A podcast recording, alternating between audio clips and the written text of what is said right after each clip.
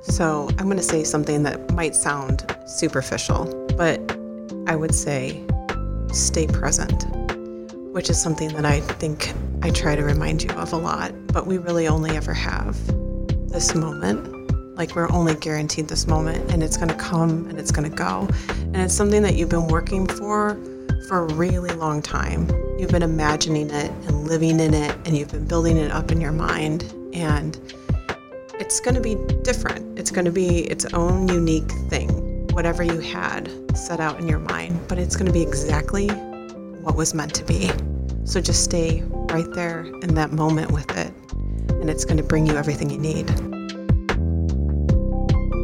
Hi, this is Dan Hughes, and this is the Huron 100 episode of the PRP featuring Lauren Hughes.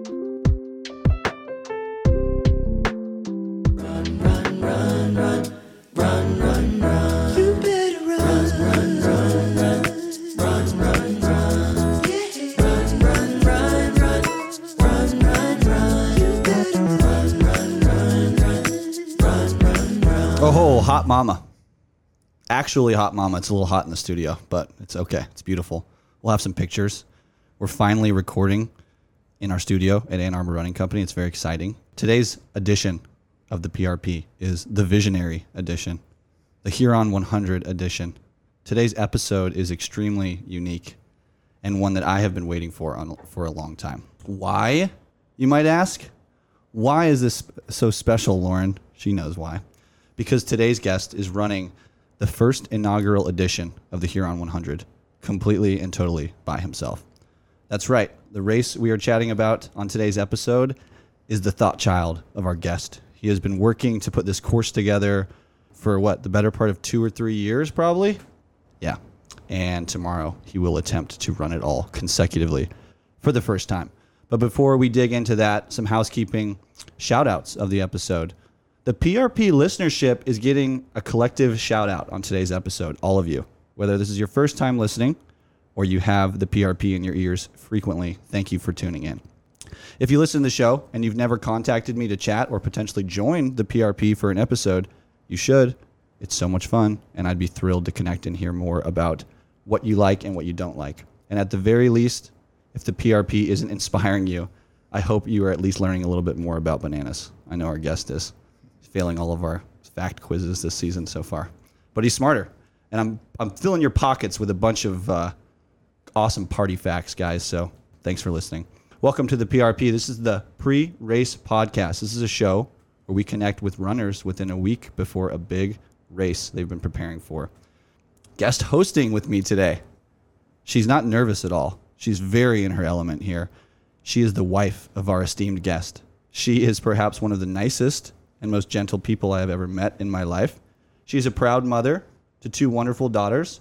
She is a crew chief extraordinaire, and she is an aspiring ultra runner herself. Big L Dog, Lauren Hughes. Lauren, thanks for being here. Thanks for having me. How you doing?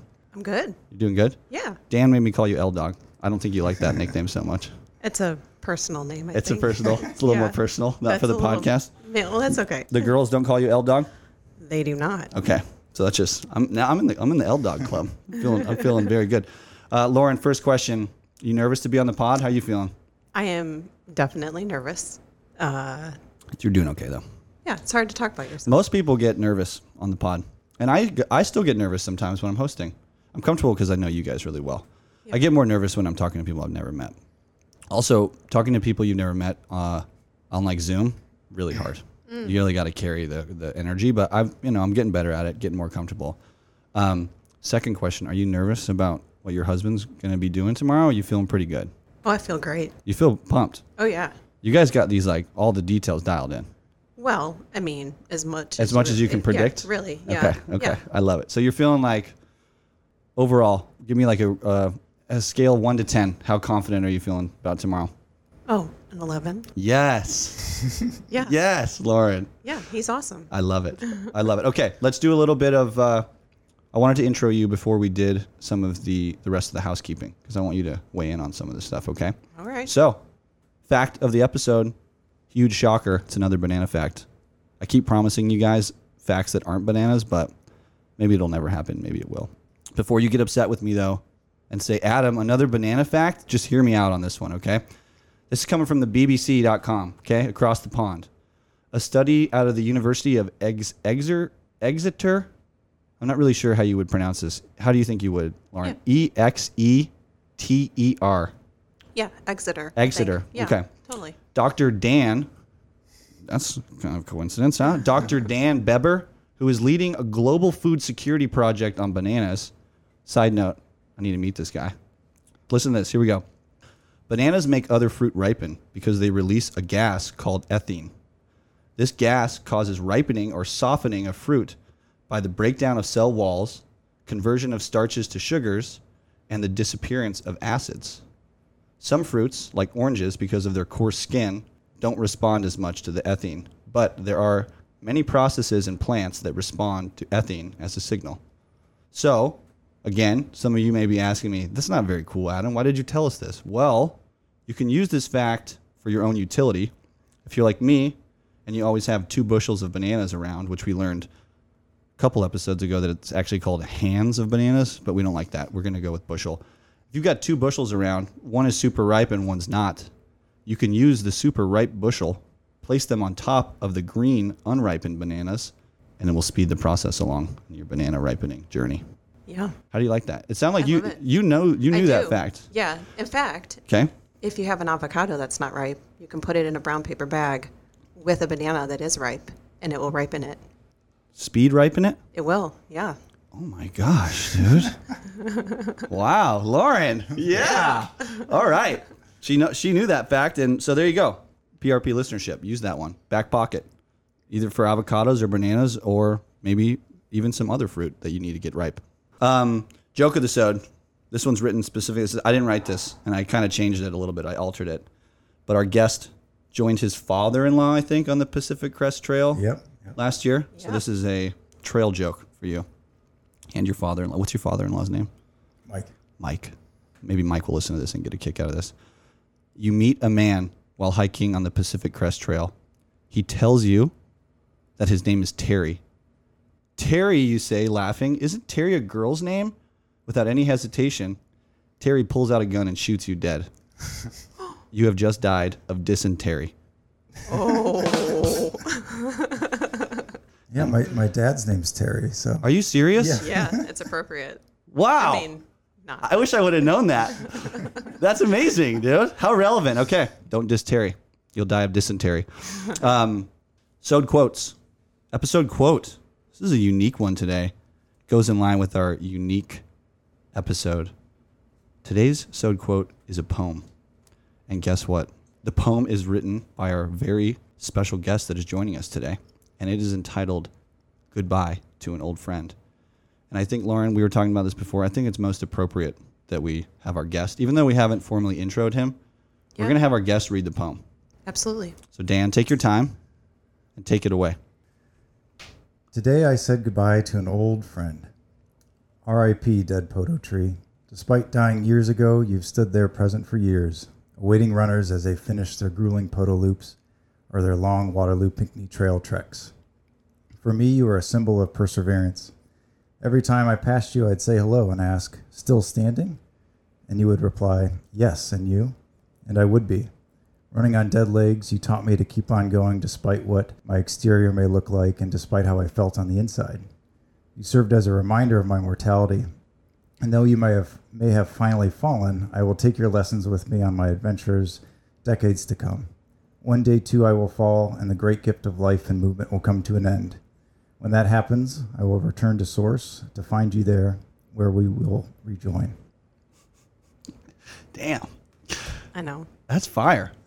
It's deep. when he dropped that on Strava, so he posted that on Strava. I'll, I'll, I'll link it. I'll link that activity in the in the show notes on Instagram. But I was very impressed with this. Mm-hmm. It's a good poem. It is. And then you you wrote a poem like a couple days after, didn't you? No. No, Oh, no. did you not? I like you. No. I like your I, Strava. I think you quoted some. You, you something. did some quote or something Yeah. like that. Yeah. You got good activity. Like, I like to look at your activity descriptions. Oh, really? Yeah, I really, you really do a good job of making me feel what was in your head during your run, and I like that. So, I'm good, a little visceral, I think. good job. Yeah. Good for you. Thanks. Um, yeah, that's a. It's like an emotional poem, dude. Everyone was giving you love on Strava too. Yeah, yeah. I mean, it really. I mean, you know, obviously as a poem. I mean, it affected me when I saw it, and it was at the beginning of my run, and and so that whole entire run, I just was thinking about it. You Yeah. know, and kind of the impact it had on me. So Jesse Sweeney had a pretty funny comment. Do you remember his comment? I, I for- I remember you Everyone said- was being pretty serious. Yeah. And Sweeney's just a goofy guy. He said, he put like the little asterisk and then said, pours out 40 ounces of fertilizer. pour, pour it out for the dead, for the dead homie. Okay. Lauren, what do you think? Should we, um, should we introduce our special guest of today's show? Most definitely. I think we should. He's a good dude. He is a proud father of two wonderful daughters, just like our guest host. He is an emergency veterinarian at an animal hospital uh, by day and sometimes by night. He is a very well seasoned ultra runner, Mr. Dan Hughes. Dan, thanks for being here, bro. Thank you. How you feel? Pretty good. You've been pl- we've been you've been plotting this for a long time. Yeah, this has been in the works for some time. Yeah, you brought me into the plan uh, uh, what, like over a year ago, and I've kind of watched it evolve slowly, one step at a time. You sending me the most complicated Gaia fucking GPS file I've ever seen in my life. Yeah, the, it's not super user friendly. It's not super user friendly out of the out of the cuff, but I think it's a good tool. It's really helped you design this course, right? Yeah, definitely. Okay. Uh, first question for you out of the gates overall, same as Lauren, ten out of ten, or, or scale of one to ten rather. How you feeling about tomorrow? I I feel really good. I mean, physically and, and mentally, I think I'm I'm definitely ready. I think the big thing that's kind of stressing me out a little bit is the weather. Yeah, weather's not in a good, yeah. good good position for us. So give the give the listenership kind of a today's Friday, May twentieth. It's one o'clock p.m. You're going to kickstart this thing pretty early tomorrow morning. What's the weather Mm-hmm. kind of look like throughout the day? Yeah, so it's you know the forecast has been evolving, you know, over the past week. I mean, a week ago it was sunny and 60 degrees, and then as you're getting closer and closer to the race, you, yesterday it had rain and thunderstorms practically the entire day from like 7 a.m. to 5 a.m. the next morning, and I'm like, man, I I don't mind a little rain, but you know, thunderstorms the whole time, but um, basically, I think a lot of those weather apps they just put those icons on there if there's a possibility of the thunderstorm Yeah, from what I was reading about it, it's it's not going to be too bad in the morning, but then uh, towards uh, late afternoon, evening, I think we're going to get some pretty wicked thunderstorms. all right. So right when it's right when it's getting real fun, it's going to get really fun. Yeah, yeah. Okay. Um, before we jump in and start talking more about this race, you know how it goes. You've you've listened. Oh yeah. We're doing rules of the of the pod. Okay. Rule number one, Dan, you have to be vulnerable. You down? I can do that. He's between two ferns on accident. okay. Don't trademark copyright me, Zach Galifianakis. This was o- not on purpose. but you got to be vulnerable when you're around the ferns. Uh, rule number two, you have to be honest. Can you make that happen? Oh yeah. You're not. He's a pretty. You got. You found a pretty honest one, Lauren. Yeah, definitely. Pretty. hon- I don't think he could lie even if he tried. I don't think that's true. Yeah. we got the inside scoop, Dan. We got the inside scoop. Okay. And rule number three guest host Lauren L Dog serves as primary arbitrator. So if Dan and I get into it, you got to drop the gavel. Just like tomorrow, you're the crew chief. I'm going to be pacing for a little while. Dan's going to be running. You're in charge. I can do it. Yeah. You're ready. She's ready for that responsibility. All right, Dan, tell us formally what race you are training for and when is this race occurring? It is uh, Huron 100, and it's uh, tomorrow, May 21st. Uh, and this is the first time anyone's ever done this. I I would expect, yeah, it's a pretty unique route, so I'd be surprised if, if anybody. Talk to us about where it starts. Well, actually, hold on. Let's let's reel it back. Let's talk about the genesis of this idea. Take me through all that Yeah, yeah. So because you knew uh, like when I met you, this was already on your radar. Mm-hmm. Yeah, and it- it's a constantly evolving thing. It's it's it's changed even you know within the last few months. I make little minute changes to it, so it's a evolving thing. But um, it was a COVID baby basically. So I was training for my first hundred miler. I had done a few ultras um, before, you know, hundred Ks, fifty milers, and I, s- I wanted to do my first hundred. So I signed up for Eastern States 2020, and that's in August. And of course, then COVID hit um, and I had all this training and you know they still they, they didn't cancel the, the race right away it was sort of every other race was getting canceled but they were kind of holding out and as we got closer and closer i was getting nervous and so i said man i want to i want to have something in my back pocket here and i ended up registering for the ozarks 100 which was later in the fall and that that race ended up happening that was my first 100 miler but even that one, we didn't know what that would happen. You know, so during that whole summer and fall, I was um, obsessively kind of crafting this route, which I already had kind of been looking at as a really interesting linkage of these these trails that I run all the time. And so I realized I think I had a, a 57 mile training run in there where we started at I started at Waterloo. Sorry, 57 mile training run. Yes. so that one was really fun because Lauren, she dropped me off at like five in the morning or something uh, out in Waterloo State Rec area. And I did the Waterloo Pinckney Trail, which I think a lot of the local people around here will, will know is a 35 mile trail from Waterloo uh, State Rec area to Pinckney State Rec area. Okay.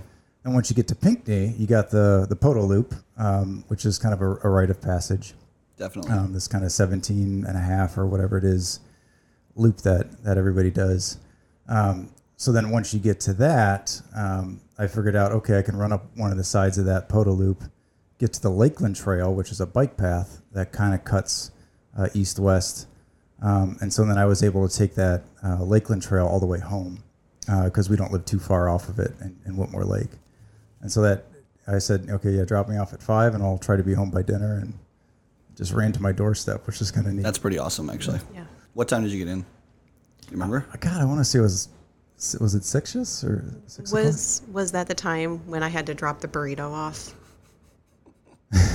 All the So- shit, all the shit blends together for Lauren, dude. It does. It really does. I've dropped him off at so many places in the middle of the night or in the wee hours. I don't remember which is which, but is that Yeah, that if that is was the burrito time? It, was after dinner that ah, that might have been a different one. I don't know. I was I was bonking pretty hard when I called you for that burrito. yes you were. Emergen- an, an emergency burrito drop. Great. I was only like five miles from home, but I just I was starving. Yeah, you needed it. Mm. But yeah, I mean that that training run got me thinking when I looked at the Strava app afterwards. I'm like, oh man, it, you know this isn't that far from Island Lake. If if I just go kind of northbound, how would I get there? And then from Island Lake, you can easily get to Kensington, and then from Kensington, which I didn't know at the time, you can get to Proud Lake. And so over the next several months, I was just I was like a kid in a playground. I would just go out to explore and I'd discover these little connections. I mean, honestly, most most of it wasn't even on like apps like Strava or Gaia. It was just going out and, and running the trails and poking around. And that was just so much fun to to discover. That's just doing it old school, bro. The way it's Yeah. supposed to be done. Yeah, yeah. And then um, I'd come home and I'd burst through the door and I'd be like, Laura, I figured it out. You know, this, this, I, we connected this segment. Or, oh, when I figured out the, the South trails on Huron Meadows. But There's just a lot of gems that I think even people that have lived in Michigan for a while, which we've only been here, what, nine years or so? I guess. No, Um, that's not possible. Eight years? Yeah. Yeah, it's hard it's you know, time is hard to pin Yeah. I know. down. Oh, anyway, Trust me. Yeah, I, I, know, feel you. so to, to this day, this is why Michigan is so great. Um, is that I'm still discovering new trails. It's just pretty awesome. Yeah. so it's just been one kind of one discovery after another that has Mm-hmm. kind of led you to think like, okay, we can actually make this a hundred miler. Yeah, and I think what's interesting about it is when I was in the initial stages when I was putting it together, it was sort of this debate in my head where I was like, okay, I'm putting a course together for myself. Like this is my 100 miler that I want to run as my, you know, first time I'm going to run this distance or whatever just for fun. Um, but then another kind of a- opposing voice was like, what if you want to make it this into a race someday? Yep. So like, how would o- other people feel about this segment or like what would the city think about this or what would like would this be safe, you know? And then it started then I made that decision of okay, whatever course I put together, I have to put it together with that in mind. That someday, what if I do decide to make this a race? I want to make it where a lot of people are going to like it, and then, you know, then I started putting in aid stations, like where the ideal aid stations would go, and just one thing led to another, where it's like, okay, I got a pretty firm plan here of where everything is going to be mapped out, and uh, and I think it works pretty well. I love it. I love the evolution of it being like a, a, initially a personal project, and then you thinking through it, like making it like thinking through the event lens and thinking like, okay, because that's how you. As soon as I met you, you were already kind of thinking of it through having other people do it. You were thinking aid stations. You were thinking safety.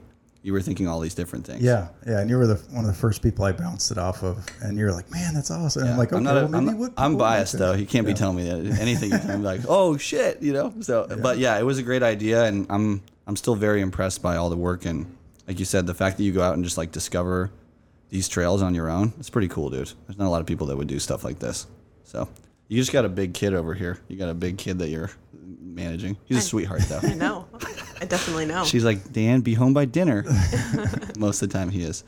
Um, okay, so let's talk surface distribution because you have all these facts. Yes. You spouted them out. I'll Mm-hmm. let you. I'll let you respout them. I wrote them down, but people, he's got this surface distribution down to. yeah. decimal points. You know, my, my goal here, i- if you think about the Southeast Michigan area and ultras, there's not there's not any point to points in, in in Southeast Michigan. There's some there's there's a Lighthouse 100 up north, and I think there's a Veterans Memorial, which I think is mostly like paved bike path. That's like 150. But then you get the loop, like the big one here is Woodstock 100, which is a bunch of loops, which is great. Um, but I was really looking to say, okay, th- what makes this race unique is point to point.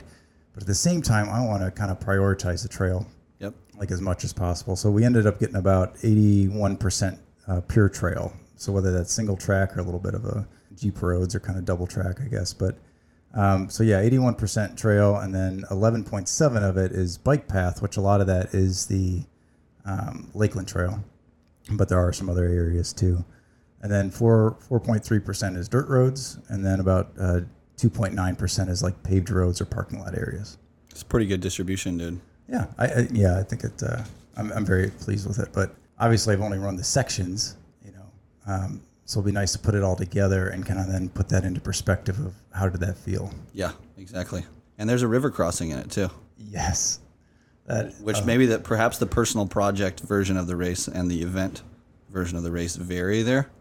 But what's the plan tomorrow for the r- the Huron crossing? um, I'm gonna try to do it. I'm gonna, you know, I've, No- I've demoed that a couple times. no bridge, right? There's no bridge. You know, a lot of the the great ultras out there. Um, you know, we think about Western states and the crossing of the American River. Um, I think it's just so cool. you it know, is. It is. and this is you know the Huron's a big river. I mean, it gets kind of small at some points, but this crossing, you know, I'm I go at waist deep with it, so that's where I get a little nervous about like, okay, well, I'm a pretty tall guy, and if a lot of people are going to be running this race, are they even going to let me do that? you Right. know? So Right. that's a concern. But yeah, as of tomorrow, you know, you and I are both going in that river. I know. I'm a little nervous for that, but I trust Dan.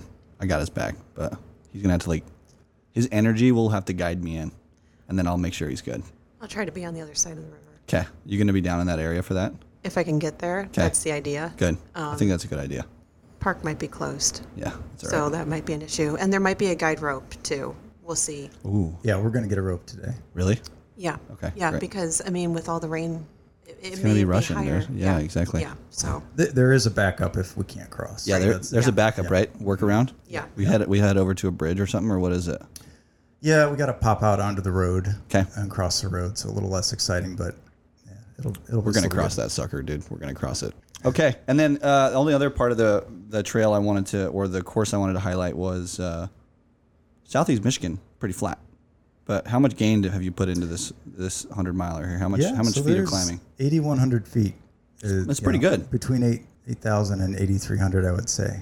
Where do you pick most of that up? Waterloo, Pinckney, then Yeah. the Pato, and then crazy torn shirt area in Brighton State. Yeah, yeah. So the Waterloo Pinckney up through the Poto gets you about uh, forty two hundred. So that's the majority of that, and that's you know within I want to say forty miles or so. Then you're pancake flat on the Lakeland Trail, but then you you go up through Brighton State Rec and Huron Meadows. There's definitely some hills in those places. Um, the last 25 miles of the race is not too bad at all. I think there's only 1,500 feet in that section. So Okay. Well, this is this is crazy, bro. I'm so excited for you, and I'm very impressed with the way both of you have gone after organizing this. Um, w- we're going to talk more specifics soon, but let's first, Dan, talk about you a little bit more running specifically. Do you know what race of your career this is? I knew you were going to ask that. Do you know, Lauren? uh, no. Okay, there's a lot Well, of them. Huh? He's Yeah. He runs a lot. Uh-huh. I know. Yeah. He's a- Well, yeah, I, I would say that I started running yeah. When did you and- get, when did you and, get into uh, this? You do it in college? I, I forget. Yeah, yeah. High school and college. I was trying to think if I did anything in middle school. I don't know that I did anything competitive, but um, so yeah. I mean, obviously, if you're counting up high school and, and, and college races, that's a ton. You but- did cross country in, in both those? Or, yeah, okay. cross country and track. Okay.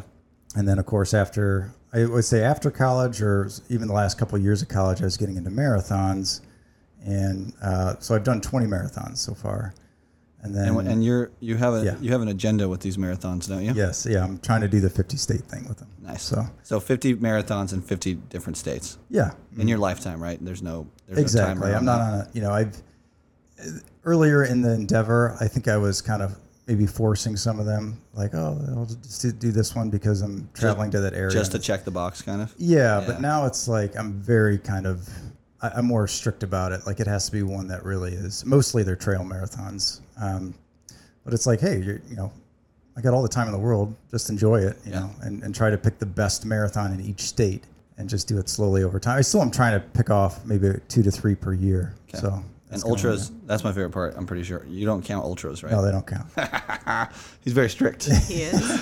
he likes he wants it to be just proper marathons. Huh? I thought that was funny. Um, okay, so 20 marathons. Twenty marathons, and this will be uh, my eighth ultra. Well, Okay. Yeah, seven official ultras. Of course, you know, as in training, you'll you'll pass the 26 mile distance several times. But um, yeah, a couple 50 milers, 100k, a couple backyards where I went. I think s- in the 60 to 70 mile range. Oh. and only 100 miler, right? Uh, two, Two. Uh, so Oh, that's Eastern- right, huh? Yeah, Eastern Yeah. States and Ozark. So That's this will right. be the third hundred.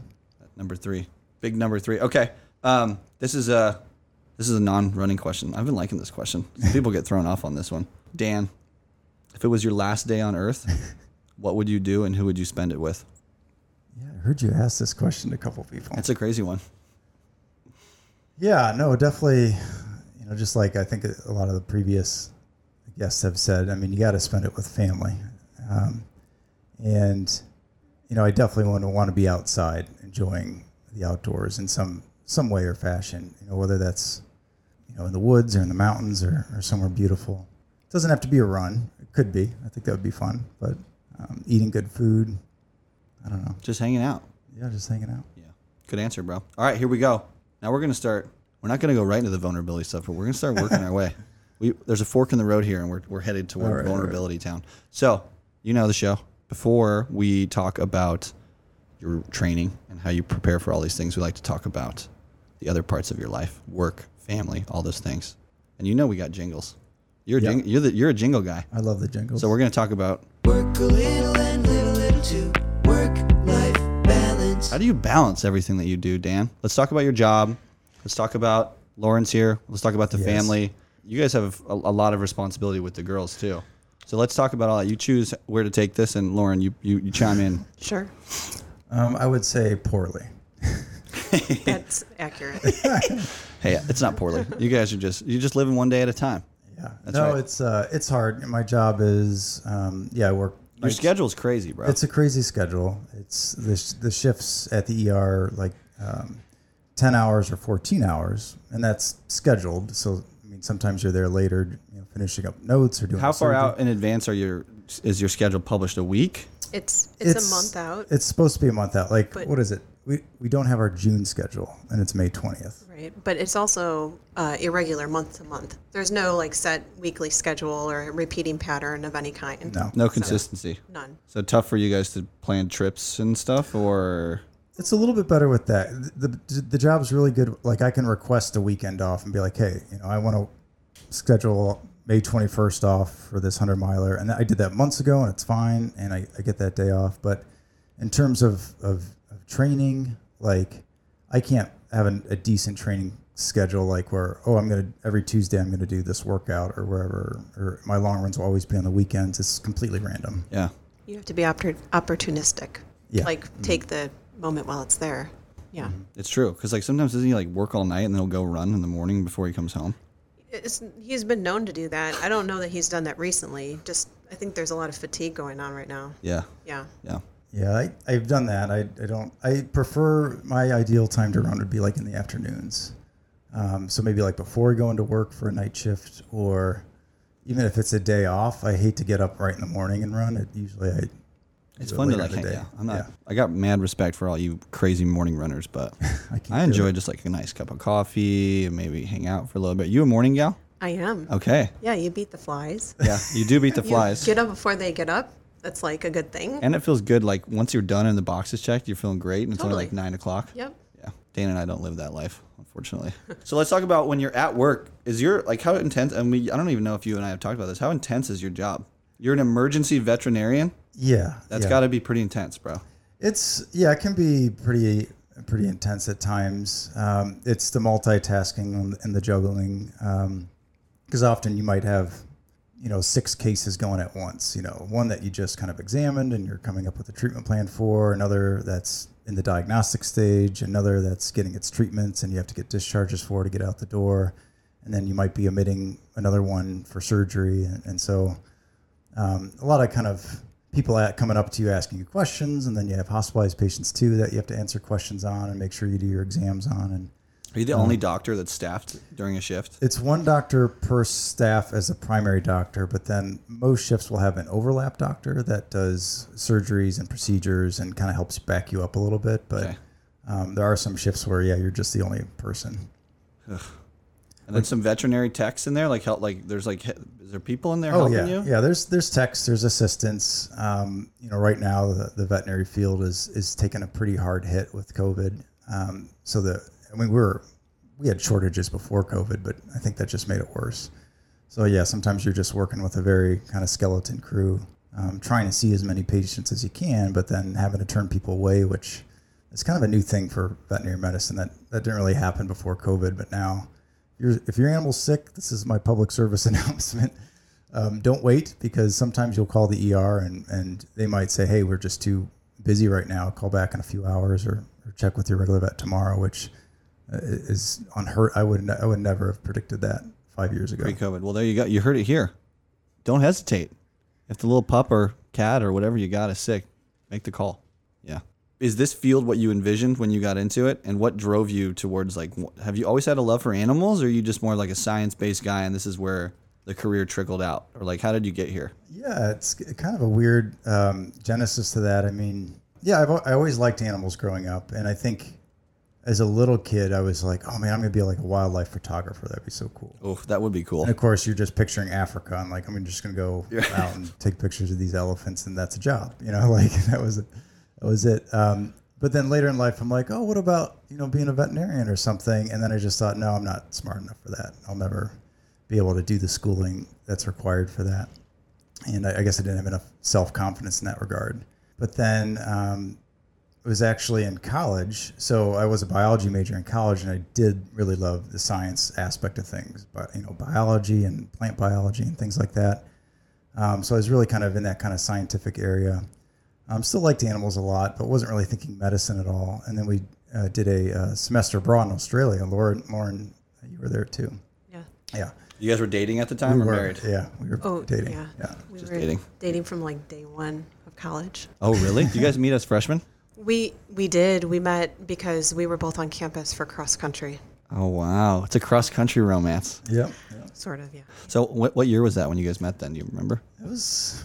Early 2000s. Two thousand one. Was that? um, Oh my gosh, yeah. Is That's that right. the year we graduated high school? yeah? Two subsequently? thousand. So fall of 2001. Yeah. Wow. No, we, we finally we've lived we've lived with each other longer now than without. Yeah. Wow. So it's we've crossed that threshold. We have. So that's a landmark crossing there. How long did you guys date before you got married? Oh my gosh. Wow. Um. Five years, six No, years. six years I think at least. So two years out of college, then you guys got married, yeah. and then how many years until you had Lila? Adelaide. Adelaide's older. Adelaide's older. Yeah. By how? But I thought Lila was older. Well, obviously you guys know. No. Yeah. No. Lila, like, let- like, let me test your knowledge on this. Li- Lila's ten. Okay. Adelaide is eleven. Okay. They are eleven months apart. So they're Irish twins. They That's are. what- yeah. Great. Was that was that like on purpose or was that? No. No. Yeah. Cool. That's all right. You're being look at Lauren being vulnerable. Okay. But they're great. They're great kids. Thank you. Yeah. You're welcome. They're a Let little them- weird sometimes, but I love them. I, I mean, they're very nice, and, and it seemed like they had fun last weekend with us too. Did they? Yeah, they did. I mean, Lila, you know, she's an aspiring runner. She runs cross country and track. And so I think being in that environment was cool for her. Adelaide, it's not running's not her thing, but she likes She loves volunteering. Yeah, she for- loves being helpful. She's volunteered at is it was a bonfire? Yeah. Yeah. Yeah. Mm-hmm. And she loved it. She was at loved the it. finish line handing out bananas and water and Great. stuff like that. And we're like, okay, Adelaide, we, we talked to the volunteer person. They said we can go now because it was like three hours and like few of the, you know, there were like five more runners on the course. She's like, no, I'm staying. Yeah, she was committed. She was committed. Yeah. Yeah. I love that. yeah.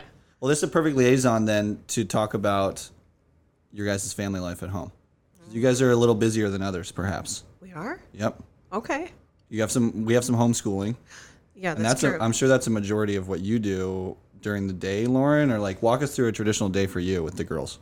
yeah. I mean, so they go to a virtual Waldorf school. Okay. So their their teachers, they actually have. I'm not their primary teacher. They actually have teachers. Okay. Uh, through that virtual program, um, and so they yeah they just have a typical school day. Okay. You know they get up and they start their day when they're ready to go, which we hope is sooner rather than later. Yep. Classic. And then they work through all of their videos and work and projects, and then the day wraps up. And- Nice. And, if- if it if they're done, then they're done.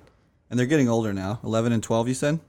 Eleven and ten. Oh yeah. Okay. So how much like supervision do they require when? I mean, I'm sure they when they're in and doing their classes, it's fine. They're plugged in, but like, do you gotta kind of herd cattle sometimes? So yeah, I mean, it, I think in general it's nice to be a loving presence. So I'm I function more as maybe a teaching assistant. Yes. You know, I- I- I'm there in case they don't understand something, they can't find something, they need help with a project. Um, then I can sit down, and and there are some subjects that are. Um, us specific. So, for instance, Lila was doing work on the state that she lives in. So her teacher is not going to teach that to her. right. I have to do that. Okay. Yeah. So It's like a little bit of a hybrid, but you try to get the Correct. majority of it through the Waldorf, and then you kind of supplement where you feel like is, is yeah, that's appropriate. right. Yeah. Nice. Mm-hmm. Yeah. yeah. So it's a good fusion, and it works for us because it takes the pressure off of me. I, bu- I was doing it all before, and that was How was that crazy? That was really Mm, unsustainable. Yeah. Yeah. It was very sus- Because I'm sure you had to like study and brush up on stuff before you were teaching it. Correct. Yeah, Yeah. you got to come up with a plan. Um, Waldorf is wonderful, but it, it does, it's very open, it's very teacher directed. So it's whatever I want it to be. So they would give you a loose framework, and then I'd have to fill everything in. Yeah, And that just, it's a lot of work. I, I, mean, I don't know if I'm like lazy, but that was just too much. It was too much. You were It up was- at night, like trying to, like every, s Yeah. like Saturday or Sunday, you're like Cramming. cramming Getting to get ready. the next week of prep in. It was hard. Well, I'm also like I'm not really great with my memory, so I was the kind of person that I needed to have every single thing that I was going to speak about written down. So we're talking like hours of writing down like lectures that I'm giving. Um, yeah, it just it, it didn't work. And and also I realized as a parent I, I was not engaged with their education beforehand, so I didn't know where they were at. Yeah. I didn't know what they knew and what they didn't know. Right. So we started homeschooling during the pandemic, Okay. and we just have transitioned. That's the way we are now. And what's the in your mind's eye now? You may not have like a view of this, but what i- i- like into the high school years are they going to go back into to in person or wh- like how do you see things going? you want to answer that, Dan? I, I hope they go back. Okay. Yeah, I, I want to push them out, man. I mean, so yeah, I, I I would like them to have the choice, whatever they want, whatever they feel comfortable with. Okay. I'd actually like them to have that choice from middle school, but as we're looking at middle school right now, that's not really an option. Not as realistic. Right now, we're doing another year of what we've been doing. Okay. But yeah, Okay. And then they'll get the option if they want to do it, they can. And I'm sure they will. I'm sure they'll want to go. I think they will. Yeah. I It's think, just what you know, school. we started off with the Waldorf and Yes. with a Steiner school in Ann Arbor, and it'd be great if they can go back to high school there if they make that choice. I think that's the ultimate goal. Yeah, You So guys it's- are cool. it's You guys are cool parents. I like the way you guys roll. Oh, thanks. I like how you give them the freedom of, of choice to kind of, you know, they're young, but you still give them, you give them tools and then you let them make decisions for themselves. Yeah, well, you hope that you've given them all of the facts that they need, to, you know, and the skills that they need to make the choice that's best for them. And then when they start making decisions at a young age, when they have to start making bigger life decisions, they have experience making their own decision, which I feel like sometimes isn't the case. And then people struggle. Yeah, You guys are, you guys are getting them ready to rock. maybe. I love it. Okay, Dan, let's talk training now. Let's talk highs and lows. Okay. You're kind of always training, so I don't really know if you've really turned the dial up. I mean, there's. It seems like your preparation for this has been more refining your route and understanding the course, and a It's- little bit less fitness based. But take it away and let me Yeah. let's talk about how things have been going. So there, there's a little uptick there. So after I ran the Chicago Marathon back in the fall, and Oh yes, that was That was not- glorious. Yeah, and that was actually not that many weeks after the Eastern States, which destroyed my body. Yep. And so then now I'm trying to like train for a marathon, which was just too too much. And so I ended up having, um, you know, I've been having some chronic knee issues, but it was during that marathon. It didn't like inhibit me at all, but I just felt like I was like limping when I was running. I'm like, okay, I got to figure this knee stuff out, like because it had been two years of it kind of swelling off and on. okay, And so um, after that marathon, I kind of backed off over the winter more so than I usually do. You know, maybe only running like 20 to 30 mile weeks. And I started doing physical therapy. And uh, my PT guy, um, you know, got, got the knee back back in pretty good shape um, to the point where the swelling actually went away and um, hasn't been an issue. It it came back after that um, 50k that I ran a few weeks ago because I kind of pushed myself with that one. But um, you know, since that, I've, I've done a couple marathons, or was it just the one marathon? Yeah, Just one. Just the, the, the marathon and the 50k, and I was able to push myself during those. And you took second in one of them, didn't you? yeah, the, the 50k was was uh, second place, which was great. I did Awesome. You're so humble. I know. You know, you did a 50K too between your 100 miler and Chicago. with, with You did? Yeah. Yeah, with Oh, you. yeah, with her. Yeah. But I mean, I know it wasn't like a, a, a challenging race for you, but it was still distance. Still 50k. Oh, yeah, it's definitely, still- yeah. yeah. So just, I mean, as a broader picture. We're giving you credit over here. Okay. Yeah. Yeah, We're, we're the credit. We're we're on credit patrol. Okay, Right. we'll get you dialed in. Yeah. So, um, yeah, but what, you know, since since that, I you know, my training has been you know, how I like to train for hundred milers is, um, or what I find it works for me, I guess, is is doing these kind of longer training runs that are kind of in that six to eight hour range. Okay. So that usually is around thirty miles or so. Less focused on distance and more focused on just being out there for that long. Yeah, yeah. And in this instance, because I was doing this course, I just chopped the course up into thirds and ran each third. Okay. And then if you added in that trail marathon and the 50K, that's basically, you know, five runs of that distance in this training block. And I thought they all went really well. So in that regard, I, I know, like, I don't, in the beginning when I did that 57 mile training run, that's like, I thought that's kind of what I needed to do because I hadn't run 100 miles, so I didn't know what to expect. Yep. And I wanted that kind of confidence boost. Um, but now I know it's like, okay, I, I don't need to run for that long. I don't need to, because that really takes a toll on your body. Yeah. So as long as you you get your body and your gut and your the rest of ev- your mind accustomed to being out there for a good six to eight hours, and you do that a few times, plus you have you know a decent base mileage going. I think, you know, to me that's that's kind of what I need to be in shape. So that's how you prepare in general for races. We've already talked like your schedule's crazy. So Lauren put it perfectly. You're an oppor- you're an opportunist, Yeah. and I was going to say opportunistic, but that would work in just a different use case. Yeah. Yeah.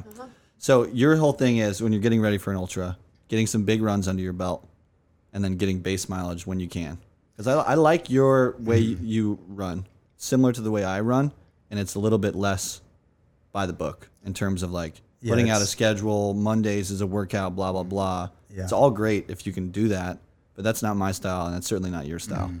Yeah, if, if you look at my Strava, the last couple months, it's so s- it's, It's like pretty, spikes. cha- it's pretty chaotic. it's just like 20 mile week followed by a 60 mile week followed by a 20 mile week followed by like a 65 mile week and it's i'd love to be like straight you know 40 to 50 miles a week with a couple stronger weeks in there i think that would probably overall give me better fitness but it's just not realistic with our lifestyle so it's Yeah. you, know, you take what you can get and it works for you. yeah Boom. Um, okay, let's talk favorite run of training camp. If you had a favorite run, one that really sticks out, oh man there's there's a lot. good ones He just loves running. He does. He can't. He Yeah. can't choose. I know. it's crazy I- Maybe favorite run, if you can really pick one of of organizing this course. Sounds like when you Yeah. connected the Huron Meadows thing, that might have been That was up there. nice. I'm going to go with when I s- started in Pinckney around the 35 mile mark and ran to right before Huron Meadows. So that would have been mile 70 ish. So it was about 30. It actually turned out to be like 31 miles, but um, it was a beautiful day. You know, I had run a marathon, 26 miles, a 25, 26 miles right before the Torn Shirt Trail of the Brighton State Rec area, which, if anybody's run that trail, that is a pretty It's a clusterfuck. lots of twists and turns, lots of ups and downs, a lot of elevation in there. And I was having a real bad low at that point. I'd already run out of water like once. Great. And luckily, the, the bathroom was open at Brighton State Rec area. So I filled up my bottles and kept on going. But then I was running low on water again. And I'm just like huffing and puffing through this. And I'm going, man, I'm at mile 25 and it's pitch dark because I started at four o'clock on purpose because I wanted to kind of mimic the race conditions. And so it's like 11 o'clock at night. And I'm just like, I, I'm going to be at mile 60, not mile 25 for the actual race. And so I was starting to get really discouraged Yeah, about that. I'm right. like, um, like mentally, like, Beating yourself up a little bit. yeah. Yeah. And so then I got through that section and and then um I had my life straw on me, which I love that thing because I ran out of water. So then I I was um, found a little creek with little flowing water in there and I t- took some big swigs of that water and it's kind of rejuvenated. Was it, did it taste good? oh, it was great. Yes. Yeah. And then, uh, yeah, then just finished up the last, you know, few miles, you know, down the dirt road um, to Huron Meadows, and that was, you know, I, I would have a few weeks ago I would have said that was a low point of my training, like that was such a hard run, and that uh, that that didn't do well for my confidence. But then getting through that, in retrospect, I'm like, oh man, that was a great run, you know, like I don't know, You turned a low into a high. yeah, Yeah. I think having those hard workouts sometimes sucks in the moment, but retroactively is gives you it actually boosts your confidence a little bit. yeah it was it was definitely a practice in kind of the mental strength because there's this there's one point on torn shirt where you pass right next to the aid station which is sort of a shortcut but no you still have two miles of torn shirt to go Mm-hmm. and i kept on telling myself god i hope i don't see that little notch in the woods because if i do i'm going to want to just say screw it and like Yeah. cut the cord like Bail, right? yeah, and luckily I, I passed it without seeing it, and I'm like, would have would I have taken that shortcut? I don't think I would have. But when you're in a low, it's like it- it's it's a lot easier to to be tempted by that kind of stuff. Yeah. I always see the spin scooters when I'm on a low, and I'm like, I'm just gonna cruise this thing. Home. yes. I'm over it. Fuck it. Um, okay, cool. So new section again. I think I might know the answer to this question. I'm gonna ask this question to you too, Lauren. Sure. So he'll go first, and then you can cue it up. What's in your ears? You a music or podcast guy when you run? I feel like you're all natural, dude. Yeah. No, I don't listen to anything. Never, huh? Uh, okay, like I've done it a few times, and it. You also strike me as a guy. If he was listening to something, he'd have corded headphones. No, no, no pods. Is that true, or does he have some pods? Well, he doesn't have Apple products. Okay. So Do you have any? What if you were listening to music? Is it on corded headphones? She bought me. Okay. So this is because it, it comes from her. So yeah, uh-huh. she bought me sunglasses that have um that have speakers in them. What? Yeah. Yeah. And Bluetooth. yeah, they're from Bose. Oh shit, bro! You Yeah, gotta whip those- those out. I need to see these things. dude. Yeah, I, I don't have them with me. But, but you, but he probably does. He probably never use those because he never wants No, music. no, no, no, he does. Okay. And then sometimes, if he doesn't need the sunglasses portion, he'll remove the lenses and just wear the frames Oh, around. as the as the headphones. Yeah. solid, just so I have the headphones. Yeah. solid, Yeah. solid. But yeah, it's, it's a very rare thing when I'll, I'll, I'll listen to them. Like I had one run. This was probably a year ago. It was at night, and I was I was doing the Waterloo Pinckney Trail at night, which turned out to be extremely challenging. Um, and I was like, man, I need something to distract me. And I, I popped in. I don't know if I listened to a book on tape or music. I can't remember anymore. But it was it was definitely a nice distraction. But for the most part, I got enough going on in my head that I don't need anything else. Yeah. Okay. What about you, Lauren? Oh. You jam? yeah, Yeah. yeah. I, I'm, I actually probably I struggle without it. I'd Okay. Say. Okay. Yeah. So I'm always listening to music or a good podcast. Nice. Yeah. What is there? What is there like 50-50 on music to podcast or just the mood? Just kind of how you're vibing that day. Oh, it's total mood. Yeah. It's mood. Although I do like to build a good playlist around an event. Yeah, that's a great. Yeah. Me too. I'm a big playlist guy. Yeah. Mm-hmm. You gotta have a good playlist, just to lean on, you know, just in case things get crazy. Okay, so Dan, we talked shifting gears a little bit here. We talked about your activity background. You ran in high school and you ran in in college, and that's where you and Lauren met. Can we, you know, pick the pick the like layers back and talk about what originally inspired you to run? Is there something that drew you to running? Did you do other sports before you ran, or has it just always been a running thing? for you? Yeah, I mean, as a kid, I played a lot of soccer. Yes. and um, and then I remember specifically in grade school, it was a physical fitness test, where you had to run the mile. Okay. Um, Did and you I, like that? I did. Wow. And I didn't know, like, That's that's, unique. the first time I ever tried to, like, because I would run all the time in soccer on the playground playing football. I would just run like crazy. And I was terrible at pull ups and I was terrible at the agility stuff and the V sit and reach and all that other stuff. But the one thing that I could be competitive in was the mile. And I remember that the first year that I ran it at school, I got like second place or something. I'm like, oh man, I'm actually you know good at this or whatever.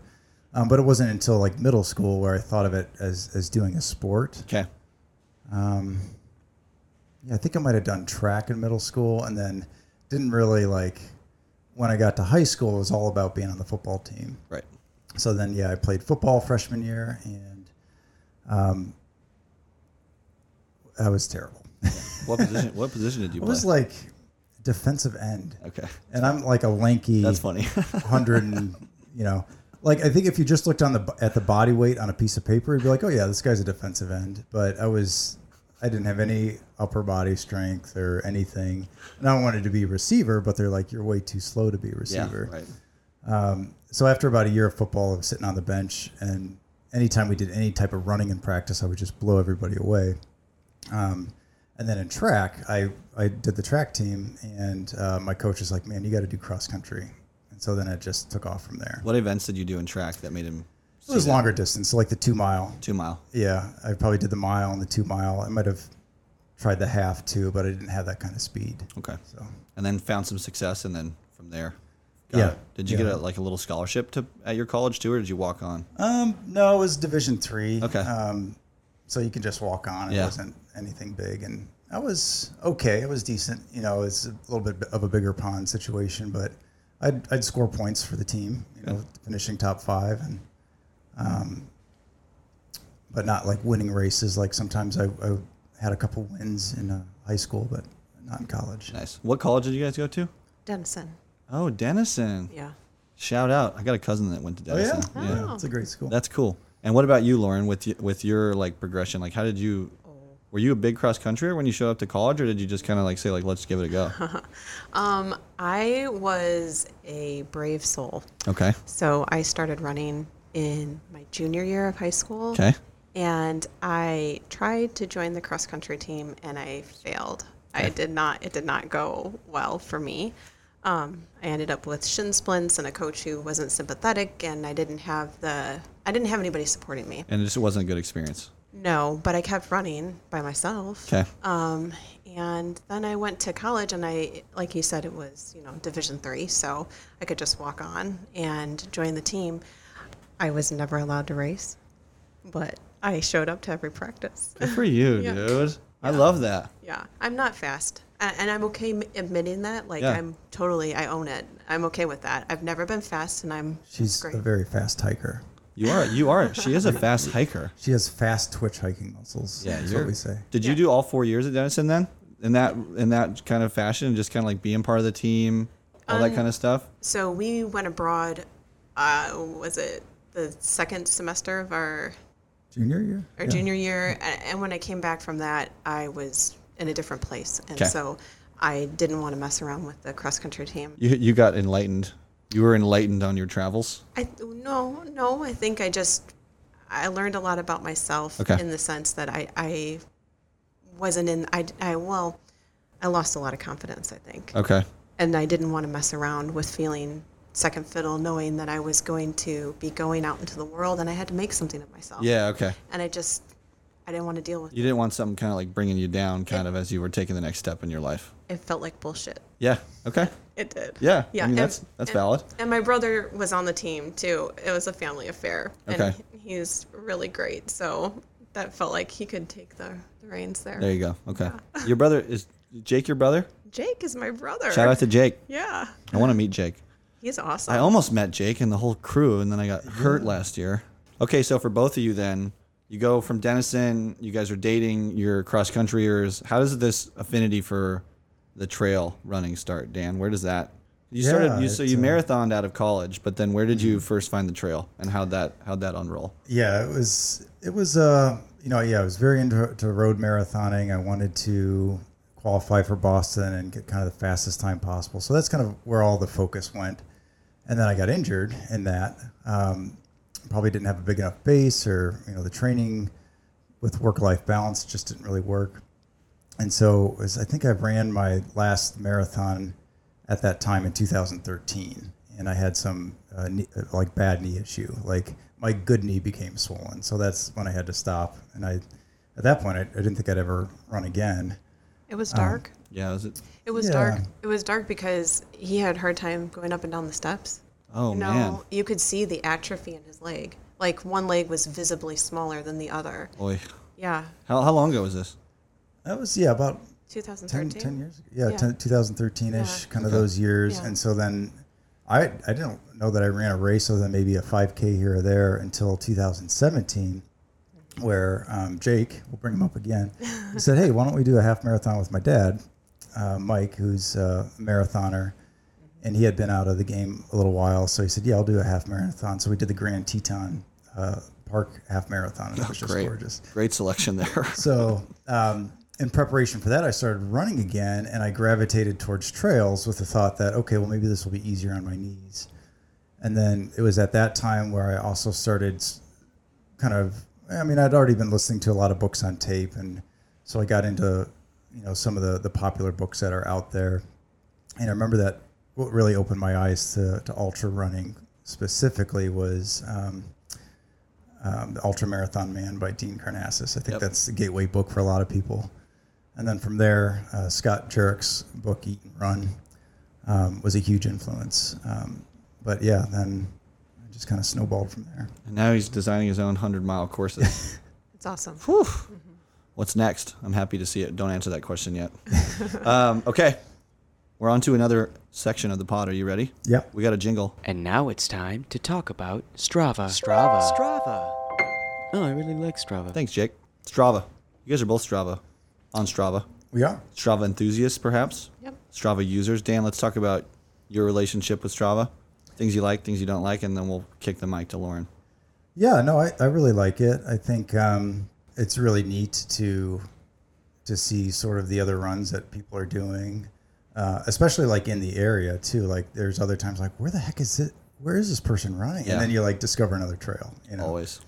and then you know same thing with yourself. I mean, it yeah, it feels good to get kudos from people or comments, and um, you know, so I like that sort of community atmosphere about it Nice.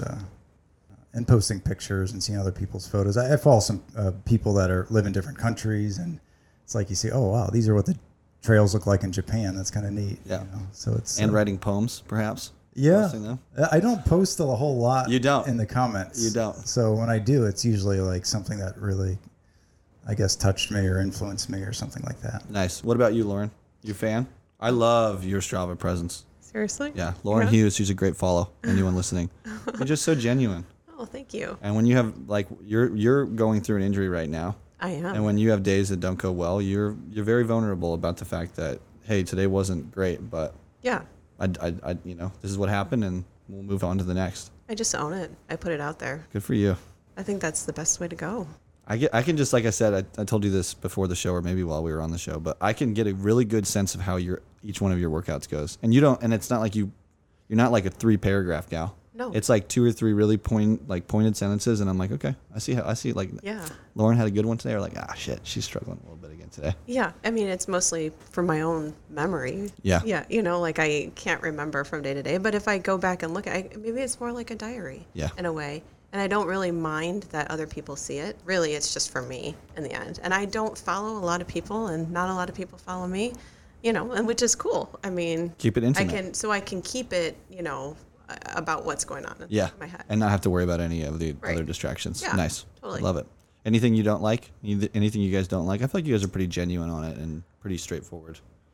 Yeah, I mean the competition part. I mean, I, I'm a very competitive person by nature, so sometimes I'll see some of that stuff. And I think when I first signed on to Strava, I started following a bunch of people that I really admired, and that were really great athletes. And then my entire feed was people that were really a lot faster than I was, which doesn't do a lot for your self confidence. Like, uh, man, this this person's easy run is like a seven minute miles Right, right. like I can't. And and their then- like heart rate is like 140. Yeah. yeah. So actually, what really helped is I just I broadened my follower. Like so, I just like okay, I'm gonna follow people that are my pace and slower than me, and just like get a wide swath of people on there, so that you're not constantly looking at people that are just killing it and making you feel bad about yourself. Yeah, I feel you. What about you, Lauren? Anything anything negative or for the most part positive for you? Well, I'm not really a social media person. Yeah. So I think I, I don't engage with it, the platform, the way maybe it was meant to be engaged with. I don't. I don't know if I pay attention to the the challenges and all the things and the clubs and the the segments. Kind of baffle me. Yeah, it's I crazy. don't- It's a kind of a crazy world. So I, I guess maybe I'm not I'm not a competitive person like outwardly competitive like that, you know. So You- yeah, You, just make it your own. yeah, Good for you. Yeah, good for you. I don't really get into the segments that much either. And the challenges, I kind of stopped doing that Mm. too. But that's how you and I met, bro. Strava. That's right. Yeah, Crazy, huh? that's crazy. Yeah. And I just I just started hitting you up because your last name was Hughes. Seriously. Yeah. No. I think And then we same just thing. met, and then we just met up for a run. And we're not related, by the way, just for everyone. we might like deep ancestry, but we're not related. Hughes crew here. Um, okay, here we go. You- Are you guys ready for the most Ready. for the most vulnerable part of the of the episode? yeah. I need a, like a little. like bring it on. I need like a buckle up sound. Maybe I'll put one in in post production. buckle up. Here we go.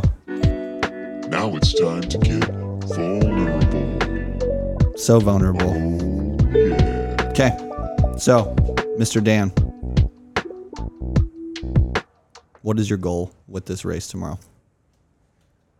Um, my goal is to listen to my body, listen to the earth, and listen to my wife. Yes. Ooh. Yes. Ooh, I like it. Scoring a little brownie points there. yeah. I like that. So it's sim- it's a simple goal. There's no time goals. Yeah, There's no, no, no time goal. I, I think what's great about this is that yeah, it's not a real race, and at the moment, And you've talked to me about that. Mm-hmm. To when you're in a space when you're in a real race, even if you're trying to be chill, the It's hard. Mm-hmm. the spirit of the race gets you going.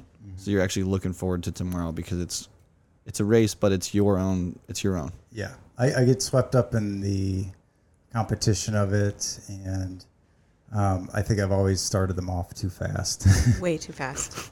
and so and the, or I'm always saying that to I- him. I You feel need like to I'm doing slow down. fine, you and know, like- then he's a little sassy. of course Like he knows. Yeah, of right? I course. feel yes. I feel great.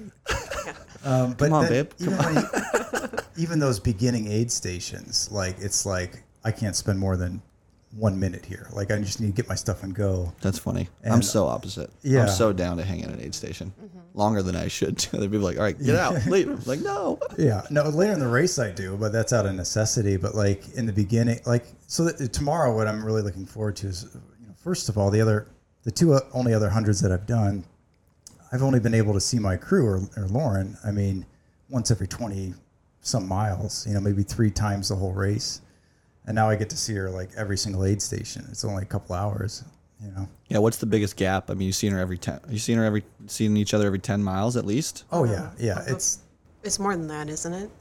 I, g- I- I think the longest gap between aid stations might be like nine miles. They're pretty close. Yeah, they're together. close together. Um, but yeah, so I, I really look forward to kind of soaking it in, and you know, I love this trail, um, and so you know, you go back to the sort of the uh, the the dead poto tree poem, but I got friends out there. You know, I I pass these trees. I have I'm in my mind right now, like I know right where they are on the trail, and I just say hi and I keep on going. And why rush that? You know.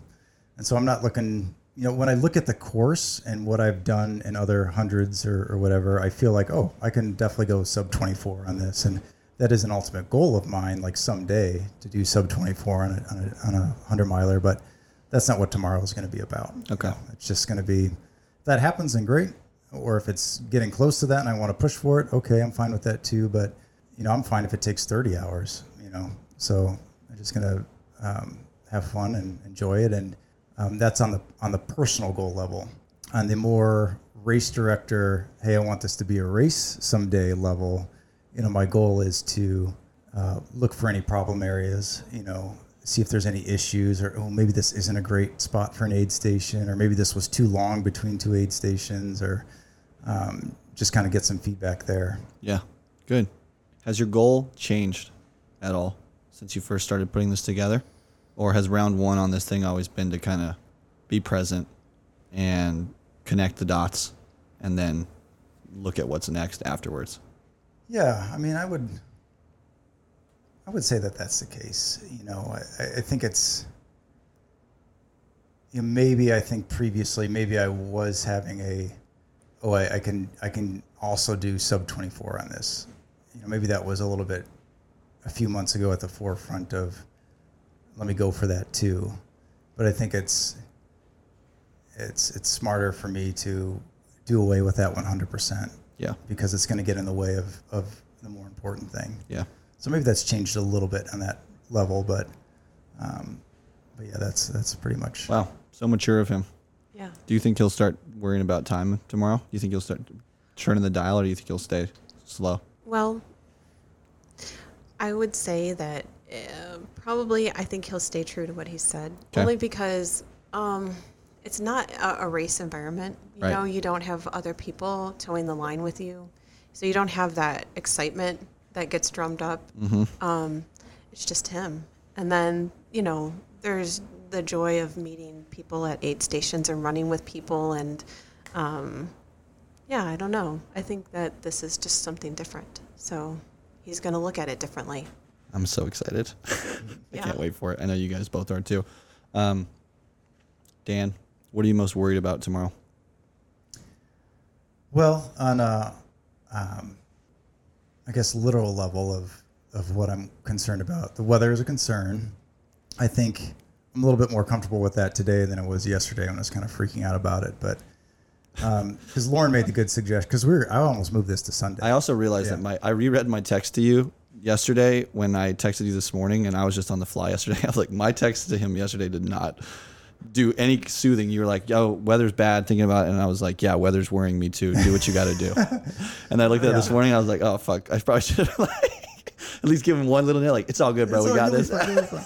No, I was ready to go till sun- I was going to push it till Sunday. Okay. And I'm like, you know what? If you're a race director, if you want to do that, and this race is on Saturday, you, you know, like you got to figure that out. you know? yeah, And so I, I think the compromise, a good compromise here, is bumping it up. So we're going to start at 7:30, but we bumped it till five, and I think that's going to, you know, obviously shorten the day up a little bit and maybe avoid some of those overnight storms, or at least I'll be further further along. further along when when the bad stuff hits. So I think that'll be easier, and it it allows more time. So if a thunderstorm hits at seven o'clock at night, and I want to stop at an aid station and get in the back of the car and just weather the storm, then what what am I in a rush for? You know, Yeah. I could totally do that and not be afraid about you know finishing super late in the day the next day. yeah, So. I like that.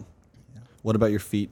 Yeah, so that's the other big concern. So after weather, and this kind of ties into that because each hundred miler that I've done, it's, it's crazy because before I ran hundred miles, I would be like, oh no, I'm not a guy who gets blisters. Like that's not a thing I have to ever have to worry about. I can wear any shoe, any sock, I'll be fine. And then both hundred milers now, as soon as I get past mile eighty or eighty five, that's when I get the blisters. And so um, and that's even even for Eastern States, which was, which was my second go at it. I had done a lot of stuff to try to prevent it, and it still happened. Yeah, you have like a book about. I have a feet whole and book. blisters, Yeah. Um, what's the book called? Fix your feet. Fix, Fix Your Feet. John Bonhoeffer. Yeah, I think. How fitting. Um, it's like the Bible. On, It's the Bible. Yeah. the blister Bible. on anything foot. Yeah.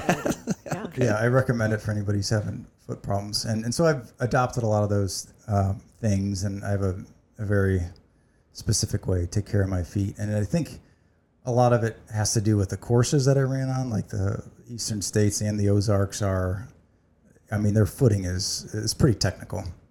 Um, and, and the course tomorrow is not that technical at all. There are some rocky areas, but there should be a if it wasn't going to be wet tomorrow i wouldn't be as worried Yeah. so i just want to stay on top of that and see if i can finally figure it out and finish the race without huge hot spots around the balls of my feet which is what happens Yeah. Okay. So weather and feet. yep Yeah. All right. We can do it. yeah i think we'll do it I think his feet are going to be good. You have any intuition on his feet? No, I'm not. I'm not really good with foot care. she's worried so- about doing the foot care I am, like i can I'm do a, it it's I'm a fine. little worried about it. Um, we had like this foot guru named Will. Um, Oh, Will is the foot guru. Yeah. Shout out to Will yeah, too. Oh my help God. out at last time, and He's he a really- 200 mile guy, isn't he? Yeah, Yeah. And he really he did a great job, but he kind of took over, so I didn't really get to like learn from him. Yeah. So I'm a little worried about that, to be honest. But it, like you said, it's not that technical. I think that there was a lot of issue with um, the upsizing of his shoe. So the the theory was you run that far, your foot is going to expand over time. So let's size the shoe up, and it was sized up maybe too much, so that his foot foot had a, like a lot of room in the toe shifting. box.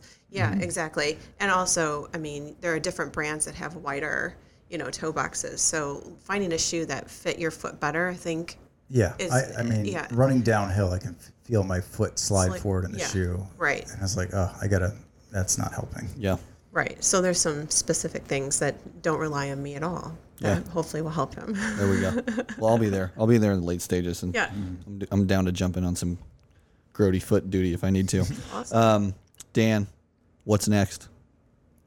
Big picture, what's next? I know you have some plans for for the- the rest of the year. Yeah. So, I guess I can answer that two ways in terms of if you're interested in the Huron 100, and then also personally. Um, so, i- in terms of my personal race schedule, um, the big one is uh, the Bear 100, which we're doing. Yes, together. So that's going to be awesome. It's gonna be great, dude. Um, I don't have anything major before that. I think there's a couple uh, a marathon here or there in between. Um, but yeah, that's that's going to be. Uh, it's got a lot of vert and a little bit of elevation, so that that should be a new challenge. But I'm really looking forward to that. Um, yeah, and then and long term, I mean, I have so many little projects I would love to do. Um, we talked about this a little bit before, but running the uh, North Country Trail through the uh, Michigan Lower Peninsula from the Ohio border to the Mackinac Bridge. I mean, that would be That's amazing. awesome to do that. I don't think that's anywhere, you know, next five years. It might be even. You I think so? bet. I bet he does that within five years. oh yeah, I think so. I Um, mean, that's a whole nother beast. I mean, I know, but- once, you, once you conquer the 100 miler, then it's like, okay, well, let's get into this multi day running thing where you're doing 30, 40 miles a day. I mean, that's that's a whole nother. But you could also do you could do the the Michigan the, that you could do that trail and do 12, 15 miles a day. You could. just make it make it a you know a few Yeah. week process. Well, I think even with 30 miles a day, it, it, it gets you about 15 days. So it's, you know, you got to take off that time from work and stuff. So Yeah. that's, that's kind of the restriction. But on the that one. girls are getting older and able to kind of take care of themselves as they become teenagers, which might free you guys up a little more for stuff like that. They got to be crew members. Yeah, they'll, they'll they'll be yeah. Let's be honest, they'll be out there. Okay, so what else? You got that in mind? that's- Anything else that's crazy? a big thing. I, I'd love to do a 200 miler someday. Um, you know, so that's in the future. And then of course I got a whole bucket list of 100 milers that, and of course you got a lottery into half of those. So, um, so yeah, that's it's all exciting. And you know, I don't do a whole lot of racing. Usually it's just one or two big runs a year. okay, But yeah, so that's on the horizon. what's uh what's next and what's on the future for the Huron 100? So the Huron 100, I mean, obviously the, the the real goal now is to make it a race, and um, you know that's that's got some challenges, and and you know obviously doing this podcast and and then being able to post around to Strava uh, tomorrow is gonna get the word out a little bit, and I'd really really be awesome to get some other people involved. That's going to help me kind of develop that, and and you know this is just my brainchild, but I want to see feedback from other people. Like you know I'm I'm very open to changes and things like that when it when it comes to to the planning and the course itself and that sort of thing. But the permitting process and and the volun getting the volunteers and funding it and all that stuff is so intimidating to me that I guess one of my biggest fears is that yeah I do all this and then it just nothing happens. You know, ten years go by, twenty years go by, and this this is just was a kind of a pipe dream. nah, Uh, no, that's not going to happen. It's you ever not se- going to happen because it means a lot to you. yeah, Yeah. it's a cool idea too, bro. Yeah, no, I think a lot of people Have you ever would seen love it. Have you ever seen the Field of Dreams? Yeah, If you build it, they will come. If you put this race together, people will come, dude. Well, that's the thing, and I got to take a real hard look at my work-life balance because you know I wear a lot of hats, and I got a couple, two jobs, and family commitments, and the girls are in their teens, so that's going to be a lot of So I don't want to start something that I can't then make a yearly event. So Yeah, even if you, I- you've talked to me about that before. It's Yeah. Mm. like uh, you want to be strategic with when you start it because as soon as it starts, you want to be able to do it on an annual yeah, basis, people and are that's gonna valid. Expect it, and so you know I don't want to do it like oh next year will be the first year and twenty people run it, and then oh it doesn't happen the year after that, and then the interest wanes, and Right. you know I want it to be big out of the gate and be one hundred percent committed for as, as long as possible. I could see next year being a group of people doing it, still in an informal way, Mm-hmm. and then potentially, uh, what would that be? Twenty twenty four, taking it t- taking it to actually be something as like an, a registerable event at that point. I thought about that. I thought about yeah, what if I get about 5, 10, 15 people that are just kind of interested in it, Yep. and I can kind of co- I can mark some little places on the course. Of course, they'd have to have a pretty pretty strong knowledge of where to go, but I wouldn't be able to mark the whole course like it would be for the race. Um, but then get that feedback from them and, and be their aid station. Workshop it a Yeah. little bit. Yeah, That would be- exactly. that'd be g- a good intermediary step. Wow, exciting. Stay tuned.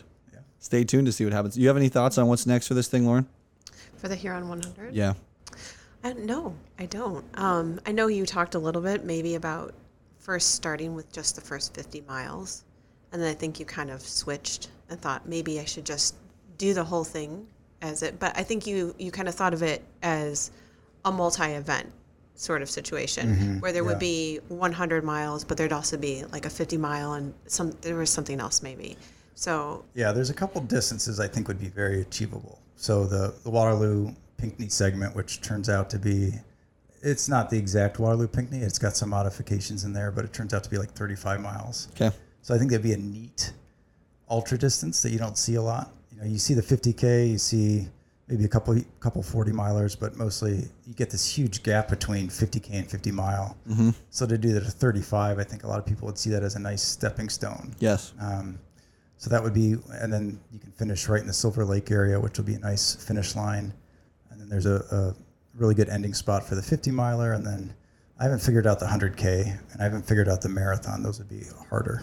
I think uh, from like a entrepreneurial perspective, if if you're gonna be um, getting permits for all this stuff, I think having as many events as possible to help pay and finance everything is gonna be definitely the route. So, Oh, sure. yeah, making it proper and not like over, you know, like you said, you're very mindful about not t- biting off more than you can chew, but having three different distances that that many more people can register for because all those m- smaller distances are going to be part of the bigger cookie anyways Oh, of the 100 miler makes a lot of sense, but we'll get it figured out, bro. Yeah. We'll go to all the municipalities. We'll make the relationships, dude. I'm excited. I hope you let me help you on all Oh, my this stuff. God. Yeah. I need your help. Okay, love it. And Lauren will be there. Lauren, you'll be the maybe Lauren will be the you'll be the race creator, but Lauren will be the race director. I don't know how she feels about that. I don't know how I feel about that. I love Maybe, it. maybe. maybe, maybe. We'll see. Um, okay, Dan. Last little piece of the vulnerability, and then whew, we're done. We're talking fun stuff. This is a good question I've been asking on the pod this season. What would your advice be for someone who just started running or who's just getting into running? Oh. Um, I would say, you know, do do the running that makes you happy.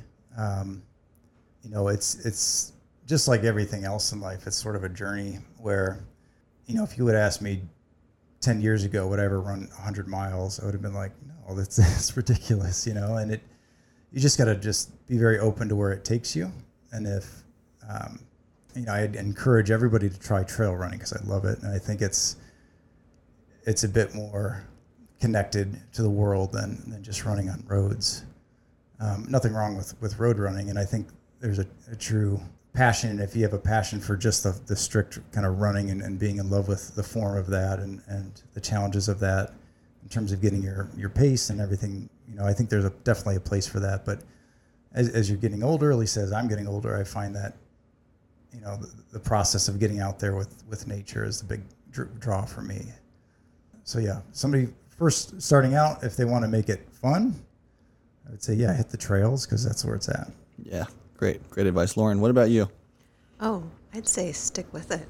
Yeah, Yeah, because I've started and stopped many times for lots of reasons in my life. And if you're always in that beginning phase, it's sometimes painful. It's not always comfortable, but the comfort does come. you do get more at ease with yourself over time, um, but you got to stick with it. Yeah. Yeah. Great advice from both of you. The Hughes crew coming at it, dropping knowledge. Okay. Oh, we did the vulnerable stuff. We're good. It's, it's, it's actually not that hot in here. Are you hot? I'm a little hot. Yeah, he's in I the think sun. I'm in the. We're roasting the sunlight. racer over here on That's accident, all right. but hey, the, the lighting's better for the for the video. Okay, next section. It's and it's like we're already in this kind of, but we're gonna do it anyways. What's the plan for the big race weekend? What's the plan? What's the plan? What's the plan? It's Friday. We're doing the podcast. Yeah. You guys are maybe gonna go look at the hu- river crossing on the way home. It sounds like. Oh, are we? no, no, no. I think we uh, we're gonna go to REI. Okay. Last minute, uh, we need a some gear? headlamp and s- rope and yeah, We, we need some food. some. Oh yeah. Yeah, We need we've to got do some, grocery supply shopping. stuff to Okay. take care of. So some Yeah. some errands happening later today. Yep. Getting A to little bit- bed. little What bit time are you shopping. trying to get to bed? Man, it's gonna have to be early. If we have to wake up at 4 a.m., it might be like a eight or nine. Yeah. Oh, She's not gonna do that. She's I gonna won't stay do up late. that. That's okay. You can let him crawl in. What's for dinner tonight? We're thinking some pad thai. Nice. Solid. yeah. Are you into that? It seemed like you weren't into that. Oh no, I mean that's his choice. Okay. Yeah. I mean, I'll support him in whatever he wants. Nice. You Yeah. are you a fan of the pad thai? I like pad thai. Yeah. I think everyone likes pad thai. Yeah, I, I did that before the uh, the Umstead Trail Marathon. It really worked well. It sits well. Yeah. Okay. So let's back it up. You're gonna wake up tomorrow Mm-hmm. at 4 a.m. You are you are you a coffee guy? Um, yeah, definitely. It's but that early, I don't know that I'm gonna have any. Sometimes when I wake up early for a big run, and it's if it was seven o'clock, I probably definitely would. But that early, I'm probably just gonna go without. Okay. And I have caffeinated gels for later in the race, so it's Caffeine's not a worry. yeah. It's sometimes I feel like I'd overload too much if I did it. Okay. And what about Code Brown? You have any issues with that in the morning? Um, You're on a trail, so you can take care of that whenever. But yeah, usually you hope to convert before everything starts. There's there's a uh, porta potties or outhouses at Waterloo State Rec area. At the starting line? Yeah. Okay. So and then well, there probably isn't one until mile 18 after that. So yeah, hopefully I go at home or, or at that first place. But it's it's usually not usually not a huge concern. I'll just Whenever What it I comes, need it to do. comes. Yeah. Yeah. Okay. Um, so who's gonna be at the starting line tomorrow? Oh, I don't know. I think obviously me. I'm, Um, I'm gonna be there. yeah. Yeah. All right. You don't mind waking up that early? I mean, I mind, but I'll be there. Who else? I think that's it. 'Kay. Honestly, it's a small crew. Cool. Um, I know my parents are, they're watching the kids, but they're not able to be there. So Yeah, let's talk about. So let's talk about the crew overall. Who's all who's involved here? So it's oh, oh, like 80% Lauren. That's it. It's me. Yeah. That's Lauren. And then her dad um, is going to join in probably at this point. We're thinking maybe mile 60, right? Y- Brighton yeah, State Rec. yeah, because we pushed the race to uh, an earlier time. He's he's got to help my mom set up the RV. Okay. So, So th- and they're going to be camping at Proud Lake, which is the finish line, correct? yeah, Okay. Yep. And the girls are with them. they are. Okay. Yes. Sweet. Yeah. So it's basi- it's basically Lauren, It's me. Yeah. I'm, I'm all crew the, chief, I'm crew all- chief Hughes. I'm all the aid stations and Yes. all the crew. She's a good crew chief to have. A lot of- Thanks. you guys have a good like. You guys have a good je ne sais quoi together. You guys just like. Do we? Yeah. Yeah. Oh. And then I'm coming out to run with you. Yep. I'll be there. f- When when when am I going? I should probably tell you that, right? We'll figure that out. But when when do I join you? I join you So- at at Brighton State Rec. So that's going to be mile 55. Okay. And you're going to be with me for 20 miles, so about mile 75. okay. and We'll cross the river and then I'll drop you. Yeah. Mm-hmm. And then is Sweeney coming out? Yeah. So Jay he, Sween. he should be there uh, mile 74, 75. Yeah. So right when you leave off, he'll be there. Amazing. um, depending on the timing of things. So I think it's going to work out, unless I'm way faster than I should be, which at that point Lauren will tell me to slow down. Yeah. I'll just sit in the car for a while. I'm glad that Jesse's coming out. Um, Yeah, Because man. I was like a little bit thinking about like, hmm, I'll be getting off the trail with him around mile 75 in the middle of the night when he's probably starting to struggle the most. Right. I it, it'll be a huge psychological boost to get past The river. the re- once you get to Legacy, and it's sort of literally all downhill from there. Like, um, I, I think, yeah. I mean, the weather might be bad. I might be tired, but I, at that point, I strategically put the aid stations like five miles apart. Okay. So, um, and I did that with it because I, I remember doing the Ozarks 100, and towards the end of the race, those suckers were like eight or nine miles apart. I'm like, oh god, I wish these were closer. I know. So, from a race director's span, like some of those aid stations, maybe probably overkill. Um, but I'll see. I mean, we can always eliminate one of them, but it's like I'd rather have too many than not enough. Yeah. And then on one of those segments, Lauren is going to pace me.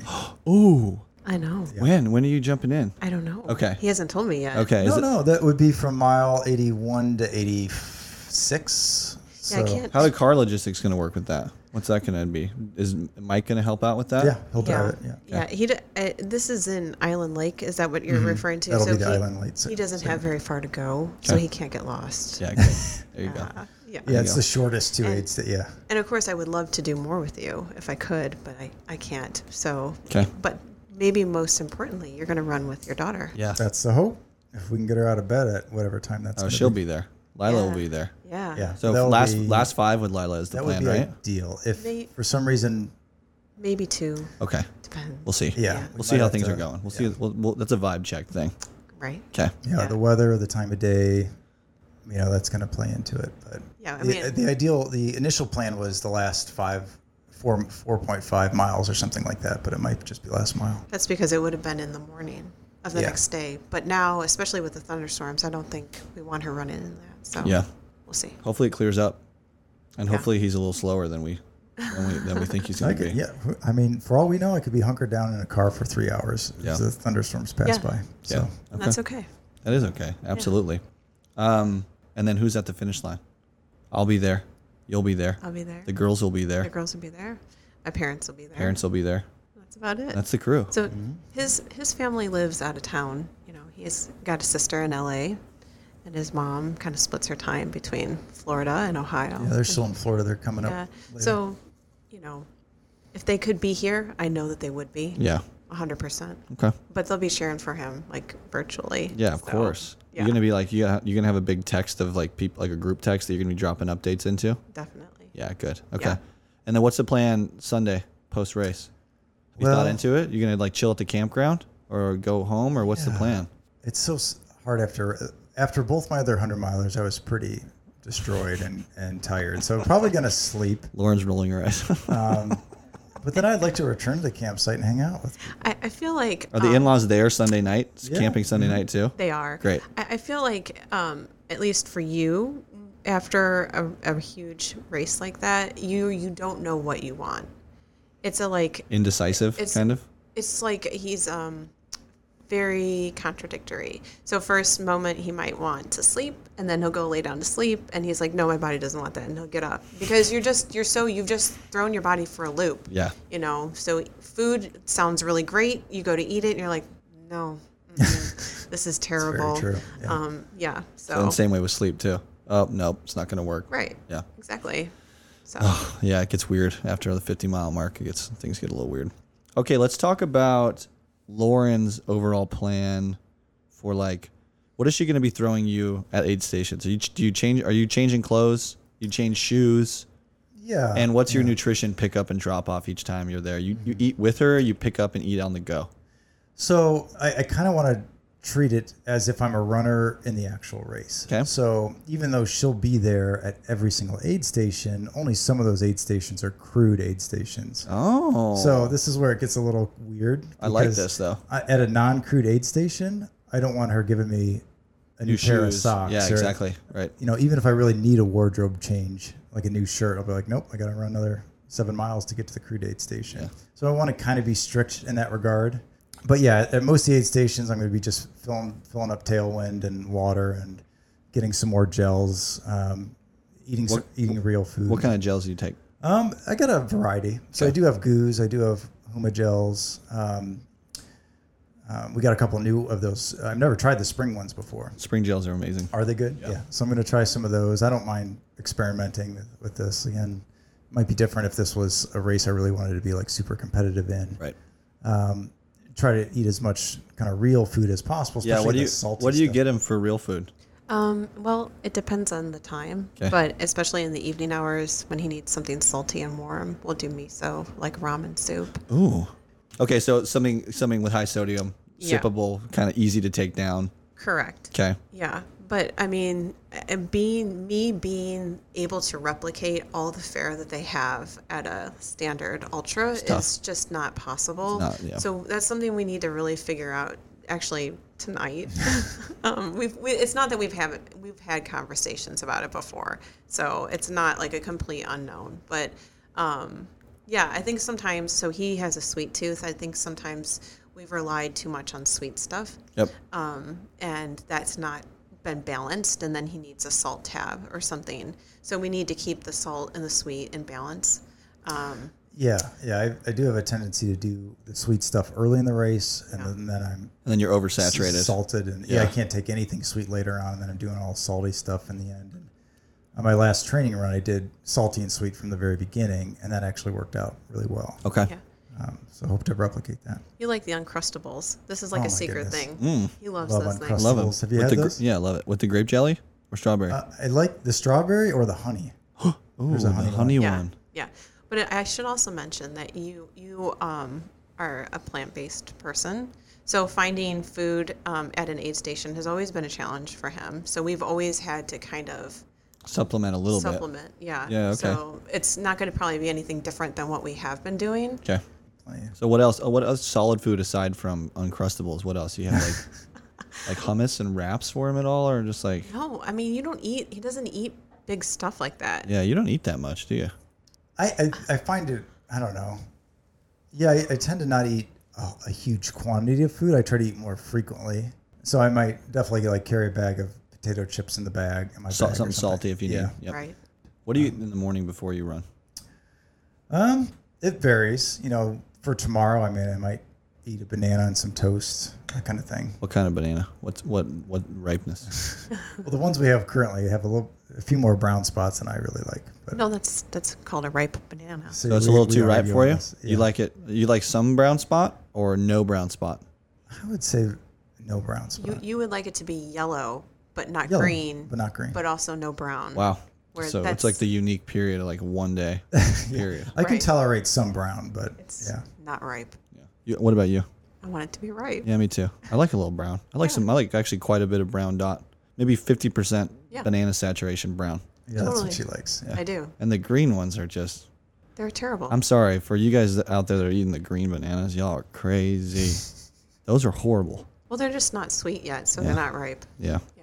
But I'll eat them. I- I'm not gonna be happy about it, but I'll eat them. No, I'll pass on it. Yeah. Okay. So you like him? He's just a pitch perfect prime yellow guy. That's right. Yeah. Mm-hmm. Okay. So banana, little, just maybe a bar before you get out there, but you won't do anything huge, will you? No, nothing too big. Okay. Yeah. Okay. How about- What about hydration? Yeah. Um, tailwind is kind of my big thing with water. I Okay. mean, in the beginning, Any plain water with you as well? Or is it all tailwind? no, I'll probably have a bottle of tailwind and a bottle of plain water. Okay. And then that should be enough to get me through each aid station. Okay.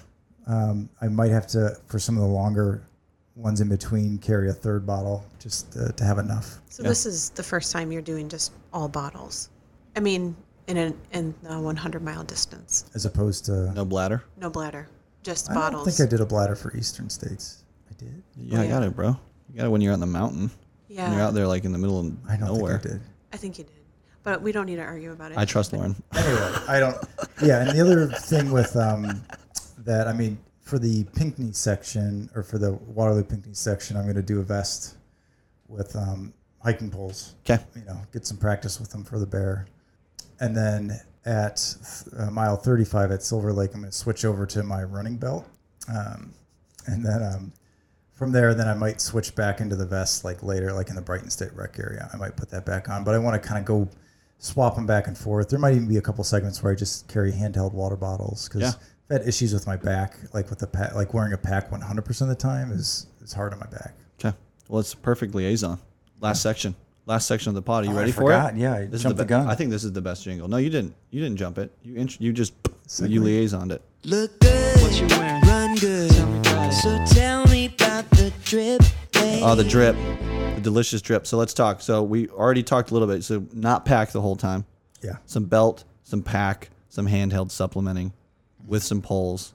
But then let's talk about what you wear on these epic adventures Yeah. of yours. Yeah. So I uh, I have my lucky shirt. He's not really about the flash, huh? He's a pretty basic guy. Well, yeah, I mean, he's got his lucky shirt. I think he wants to be um, old school. Yeah, he So is that old just- school. So there, there was this guy uh, at a race once who was just like had nothing on, like no shirt, like barely a pair of shorts, and like a water bottle in each fist. God, I and don't he even was think like, he ran with water half the time. yeah, he I was think like, just I want to be killed that it. guy. Yeah, I love those people. I got passed at World's End by some uh, old guy in denim jeans. Yeah, this I was guy. like, what the fuck? He was at the end of Eastern States, like half naked, just wearing shorts and nothing else, and casually talking to people and drinking like he just had a, did a 5K.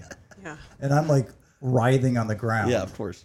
so what's your lucky shirt? What is it? It's it's a uh, shirt I got from my grandparents. 'Kay. Um, they lived in Wisconsin. Okay. And so they they pulled out. We visited them the one time. I was a little kid. I mean, I was like, I don't know, grade school, middle school.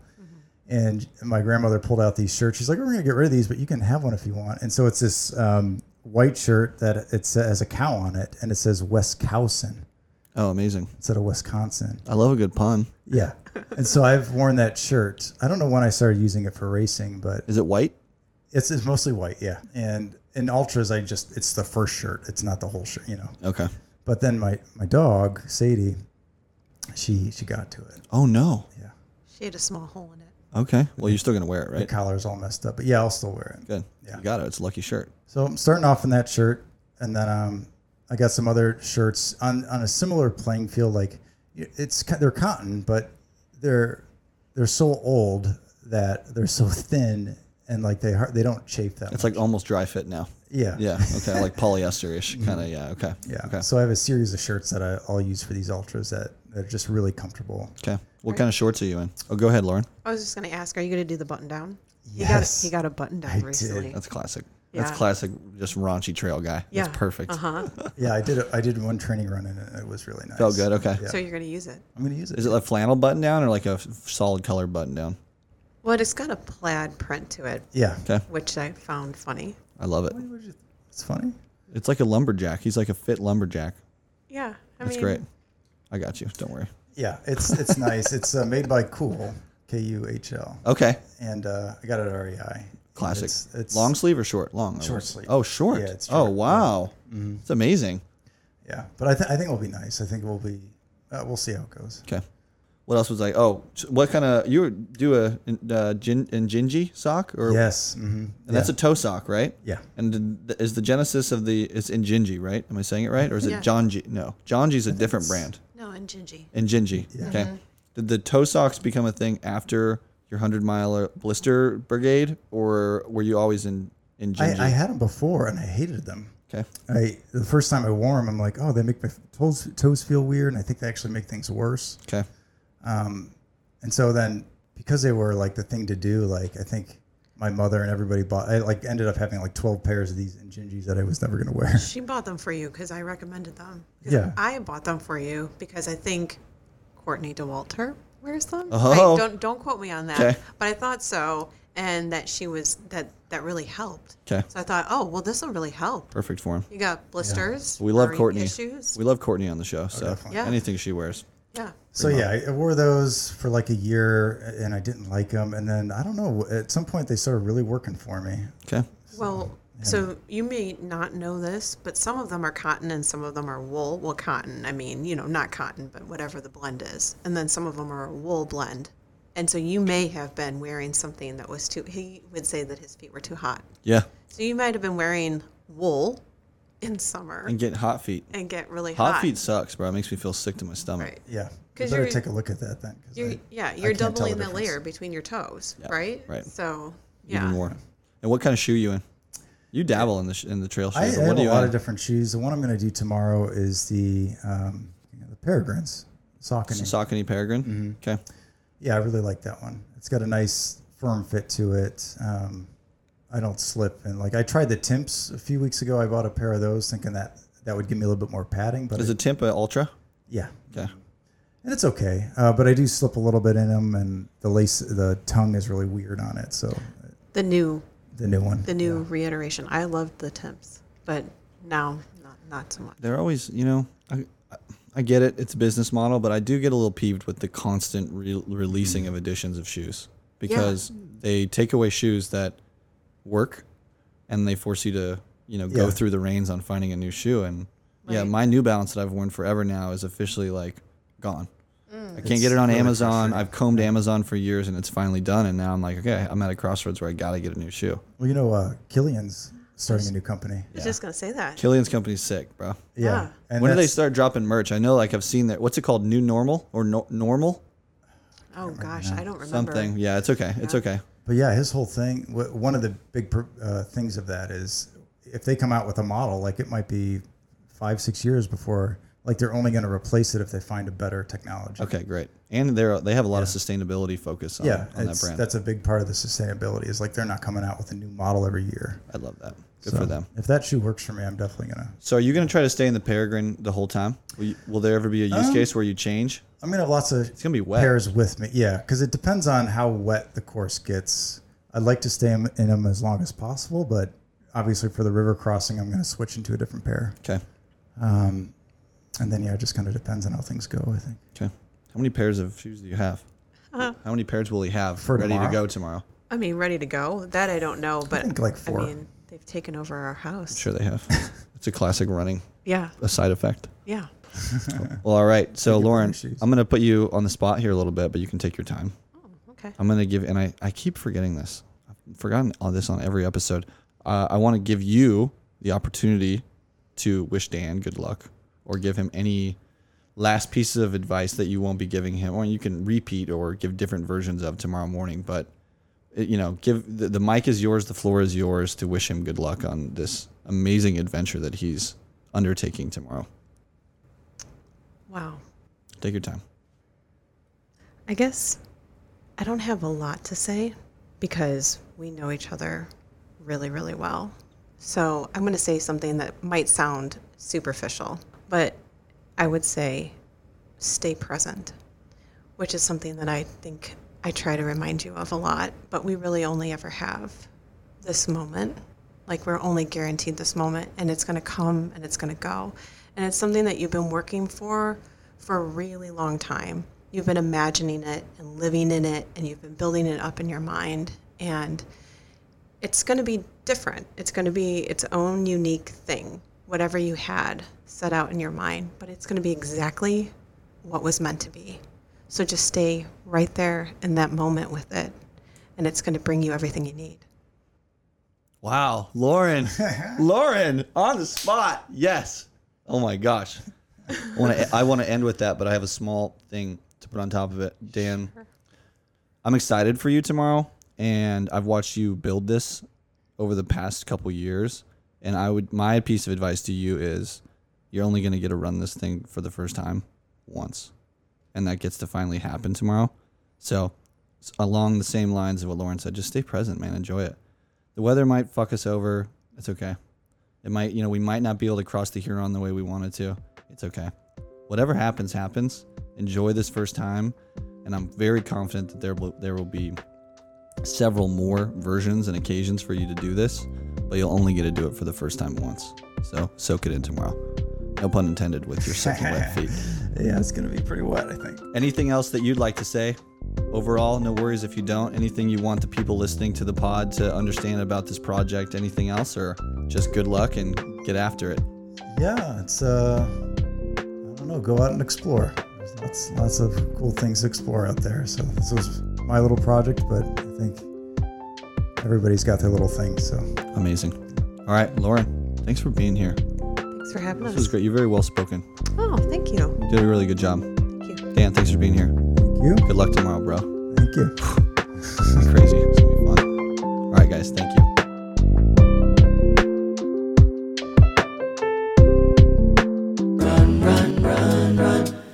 You better run. Well, I have a treat for all the PRP listenership. I traditionally record these outros alone, but I drug Mr. Dan and Lauren into the studio, and they're here for a quick debrief. Dan, you did it, bro. Yes. Yep. How you feeling?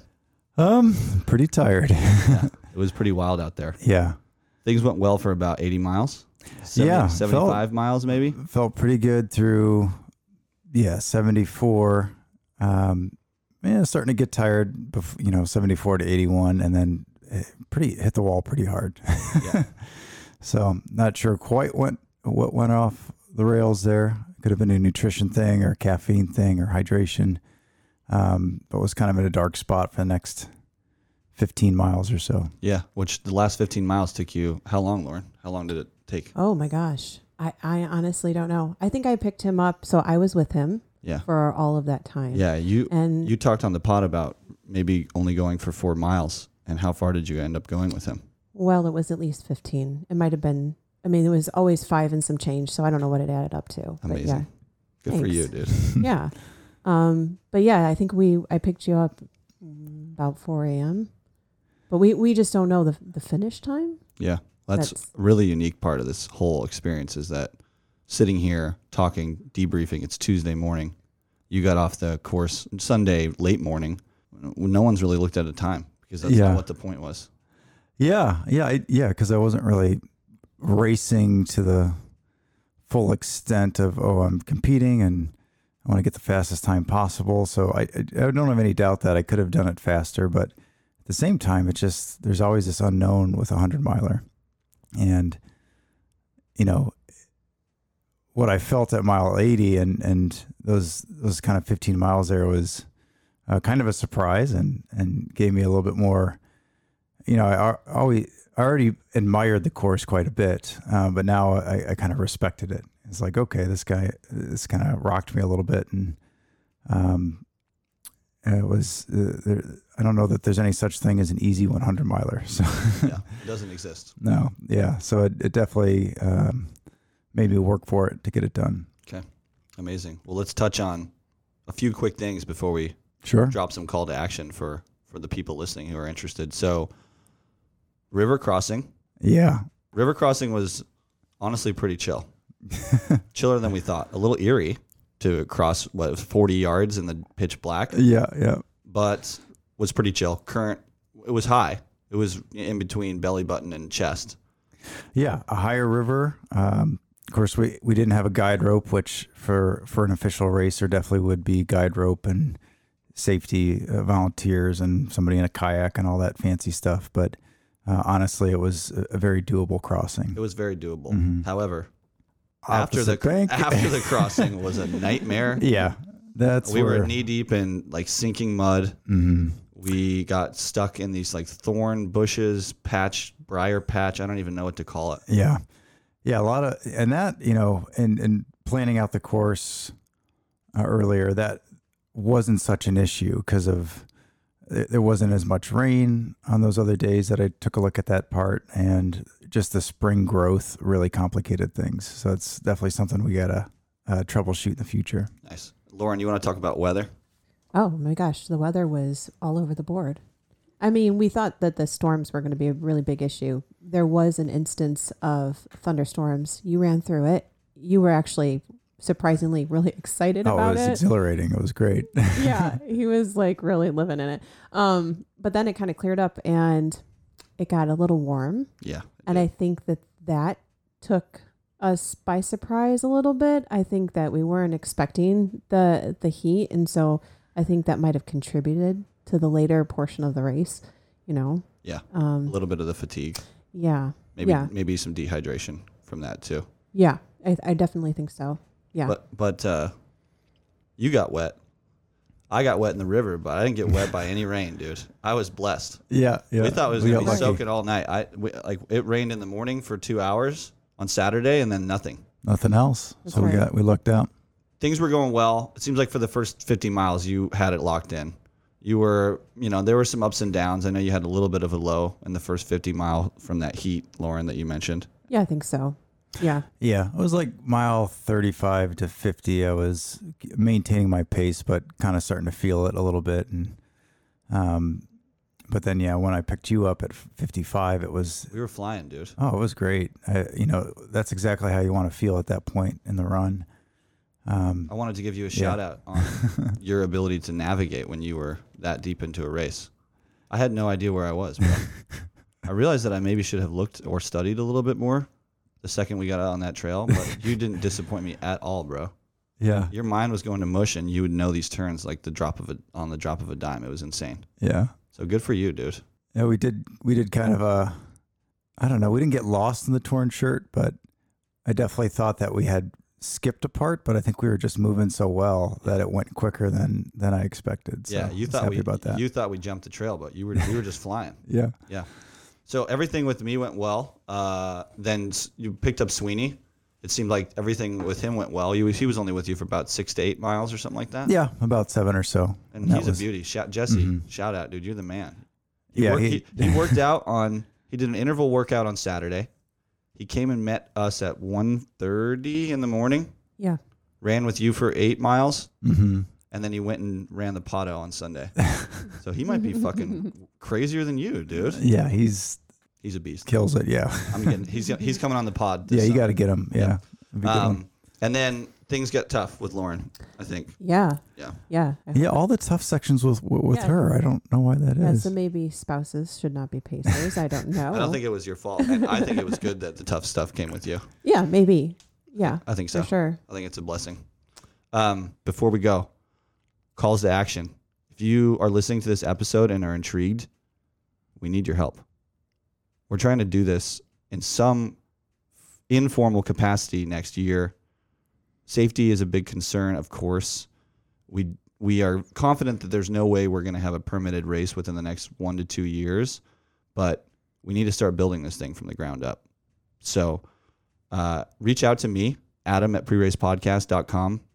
If you have any questions, you can also find Dan and Lauren on Strava. We- Definitely. definitely. We also just got the Huron100.com. Nothing is there yet, but more will be coming on that shortly. Dan, what do you want to say to people who might be interested in helping out with this? Yeah, I be I think the the the beauty of this course is that it's a point to point. Uh, Everybody loves that adventure aspect of a hundred miler as opposed to kind of a loop system. But what that does is it makes it um, quite complicated in terms of putting it on because the amount of aid station help and um, you know support that you need for for a race like that is is is pretty high. Um, so that's you know I think the hardest part of putting on a race like that is the volunteers, the need for for people. Um, I know we've already met so many people that are interested in helping, but um, if you if you're out there and and you want to be part of this, and whether it's just you know volunteering at a, an aid station, that's great, or if you're like, hey, I want to be you know tossing around some ideas and and being part of that kind of development of the whole race i mean that's i'm definitely open to ideas and suggestions on that front so um, And if you want to run it, oh, definitely. if you want to run it, come out. Lauren, anything you want to say to people that might be interested in getting involved and helping? Yeah, I mean, I guess I would just echo what both of you have said because um, if you have any interest at all, uh, really, whether it's running or volunteering, really do reach out because that really will help us gauge where we're at as far as community engagement and how people are responding to what we're putting out there. Amazing. Yeah. Yeah, it's going to take a village, but Yep. we're going to do it because that was sick. That was Yeah, really fun. it's gonna be It was awesome. awesome. I, I definitely want to be on the other side of the camera. Yeah. you know, seeing other people run run the event, I think that that's going to make it come full circle to me. Yeah. Yeah. Mm. that'll- You can see your baby go from. Mhm. You birthed your baby this weekend. Yeah, and I, And, now you must raise this child. raise it and be like, hey, I, I see what you guys are doing. I've I've been through it. I know what you have coming up, and you know I can, you know, you know live with them through that. So that'll be exciting. Okay. Well, thank you guys for coming back in. Yeah, thank Thanks for you. having us. Congratulations to both of you. This was a really Mm-hmm. cool weekend, and really, I'm glad you got this bel- under your belt, dude. me too. You're a wild, you're a wild guy. I love it. Thanks, guys. Thank you. Thanks.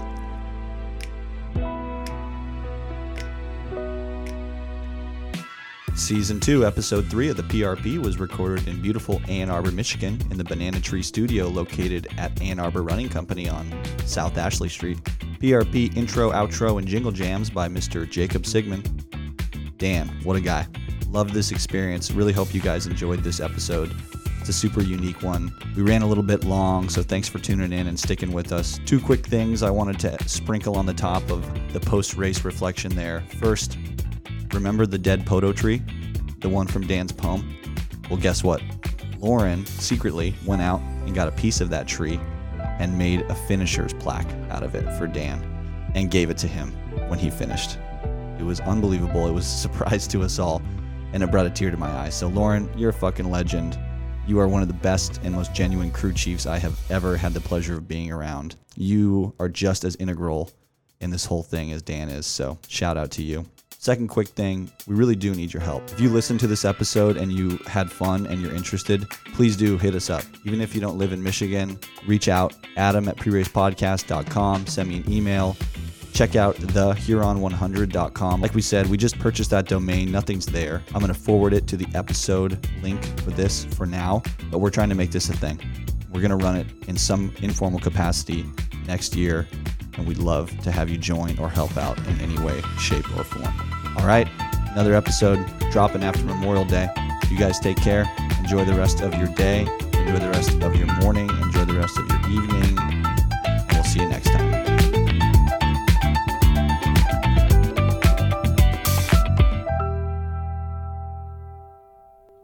All right, let's get a little mic check, Mr. Dam. Hello. One more, a little more than that. What should I say? Whatever you want. That's good. That's good enough. Lauren, you go. Hey, how are you? What do you want me to say? Yeah, you're gonna have to s- talk louder. Talk louder? Like, You have a gentle voice though, so don't like talk that's out of your. Don't don't yeah, I don't. synthetically I thought talk. it sounded good from over Just here. be up on it. I clean these little guys, so feel free to give them a kiss.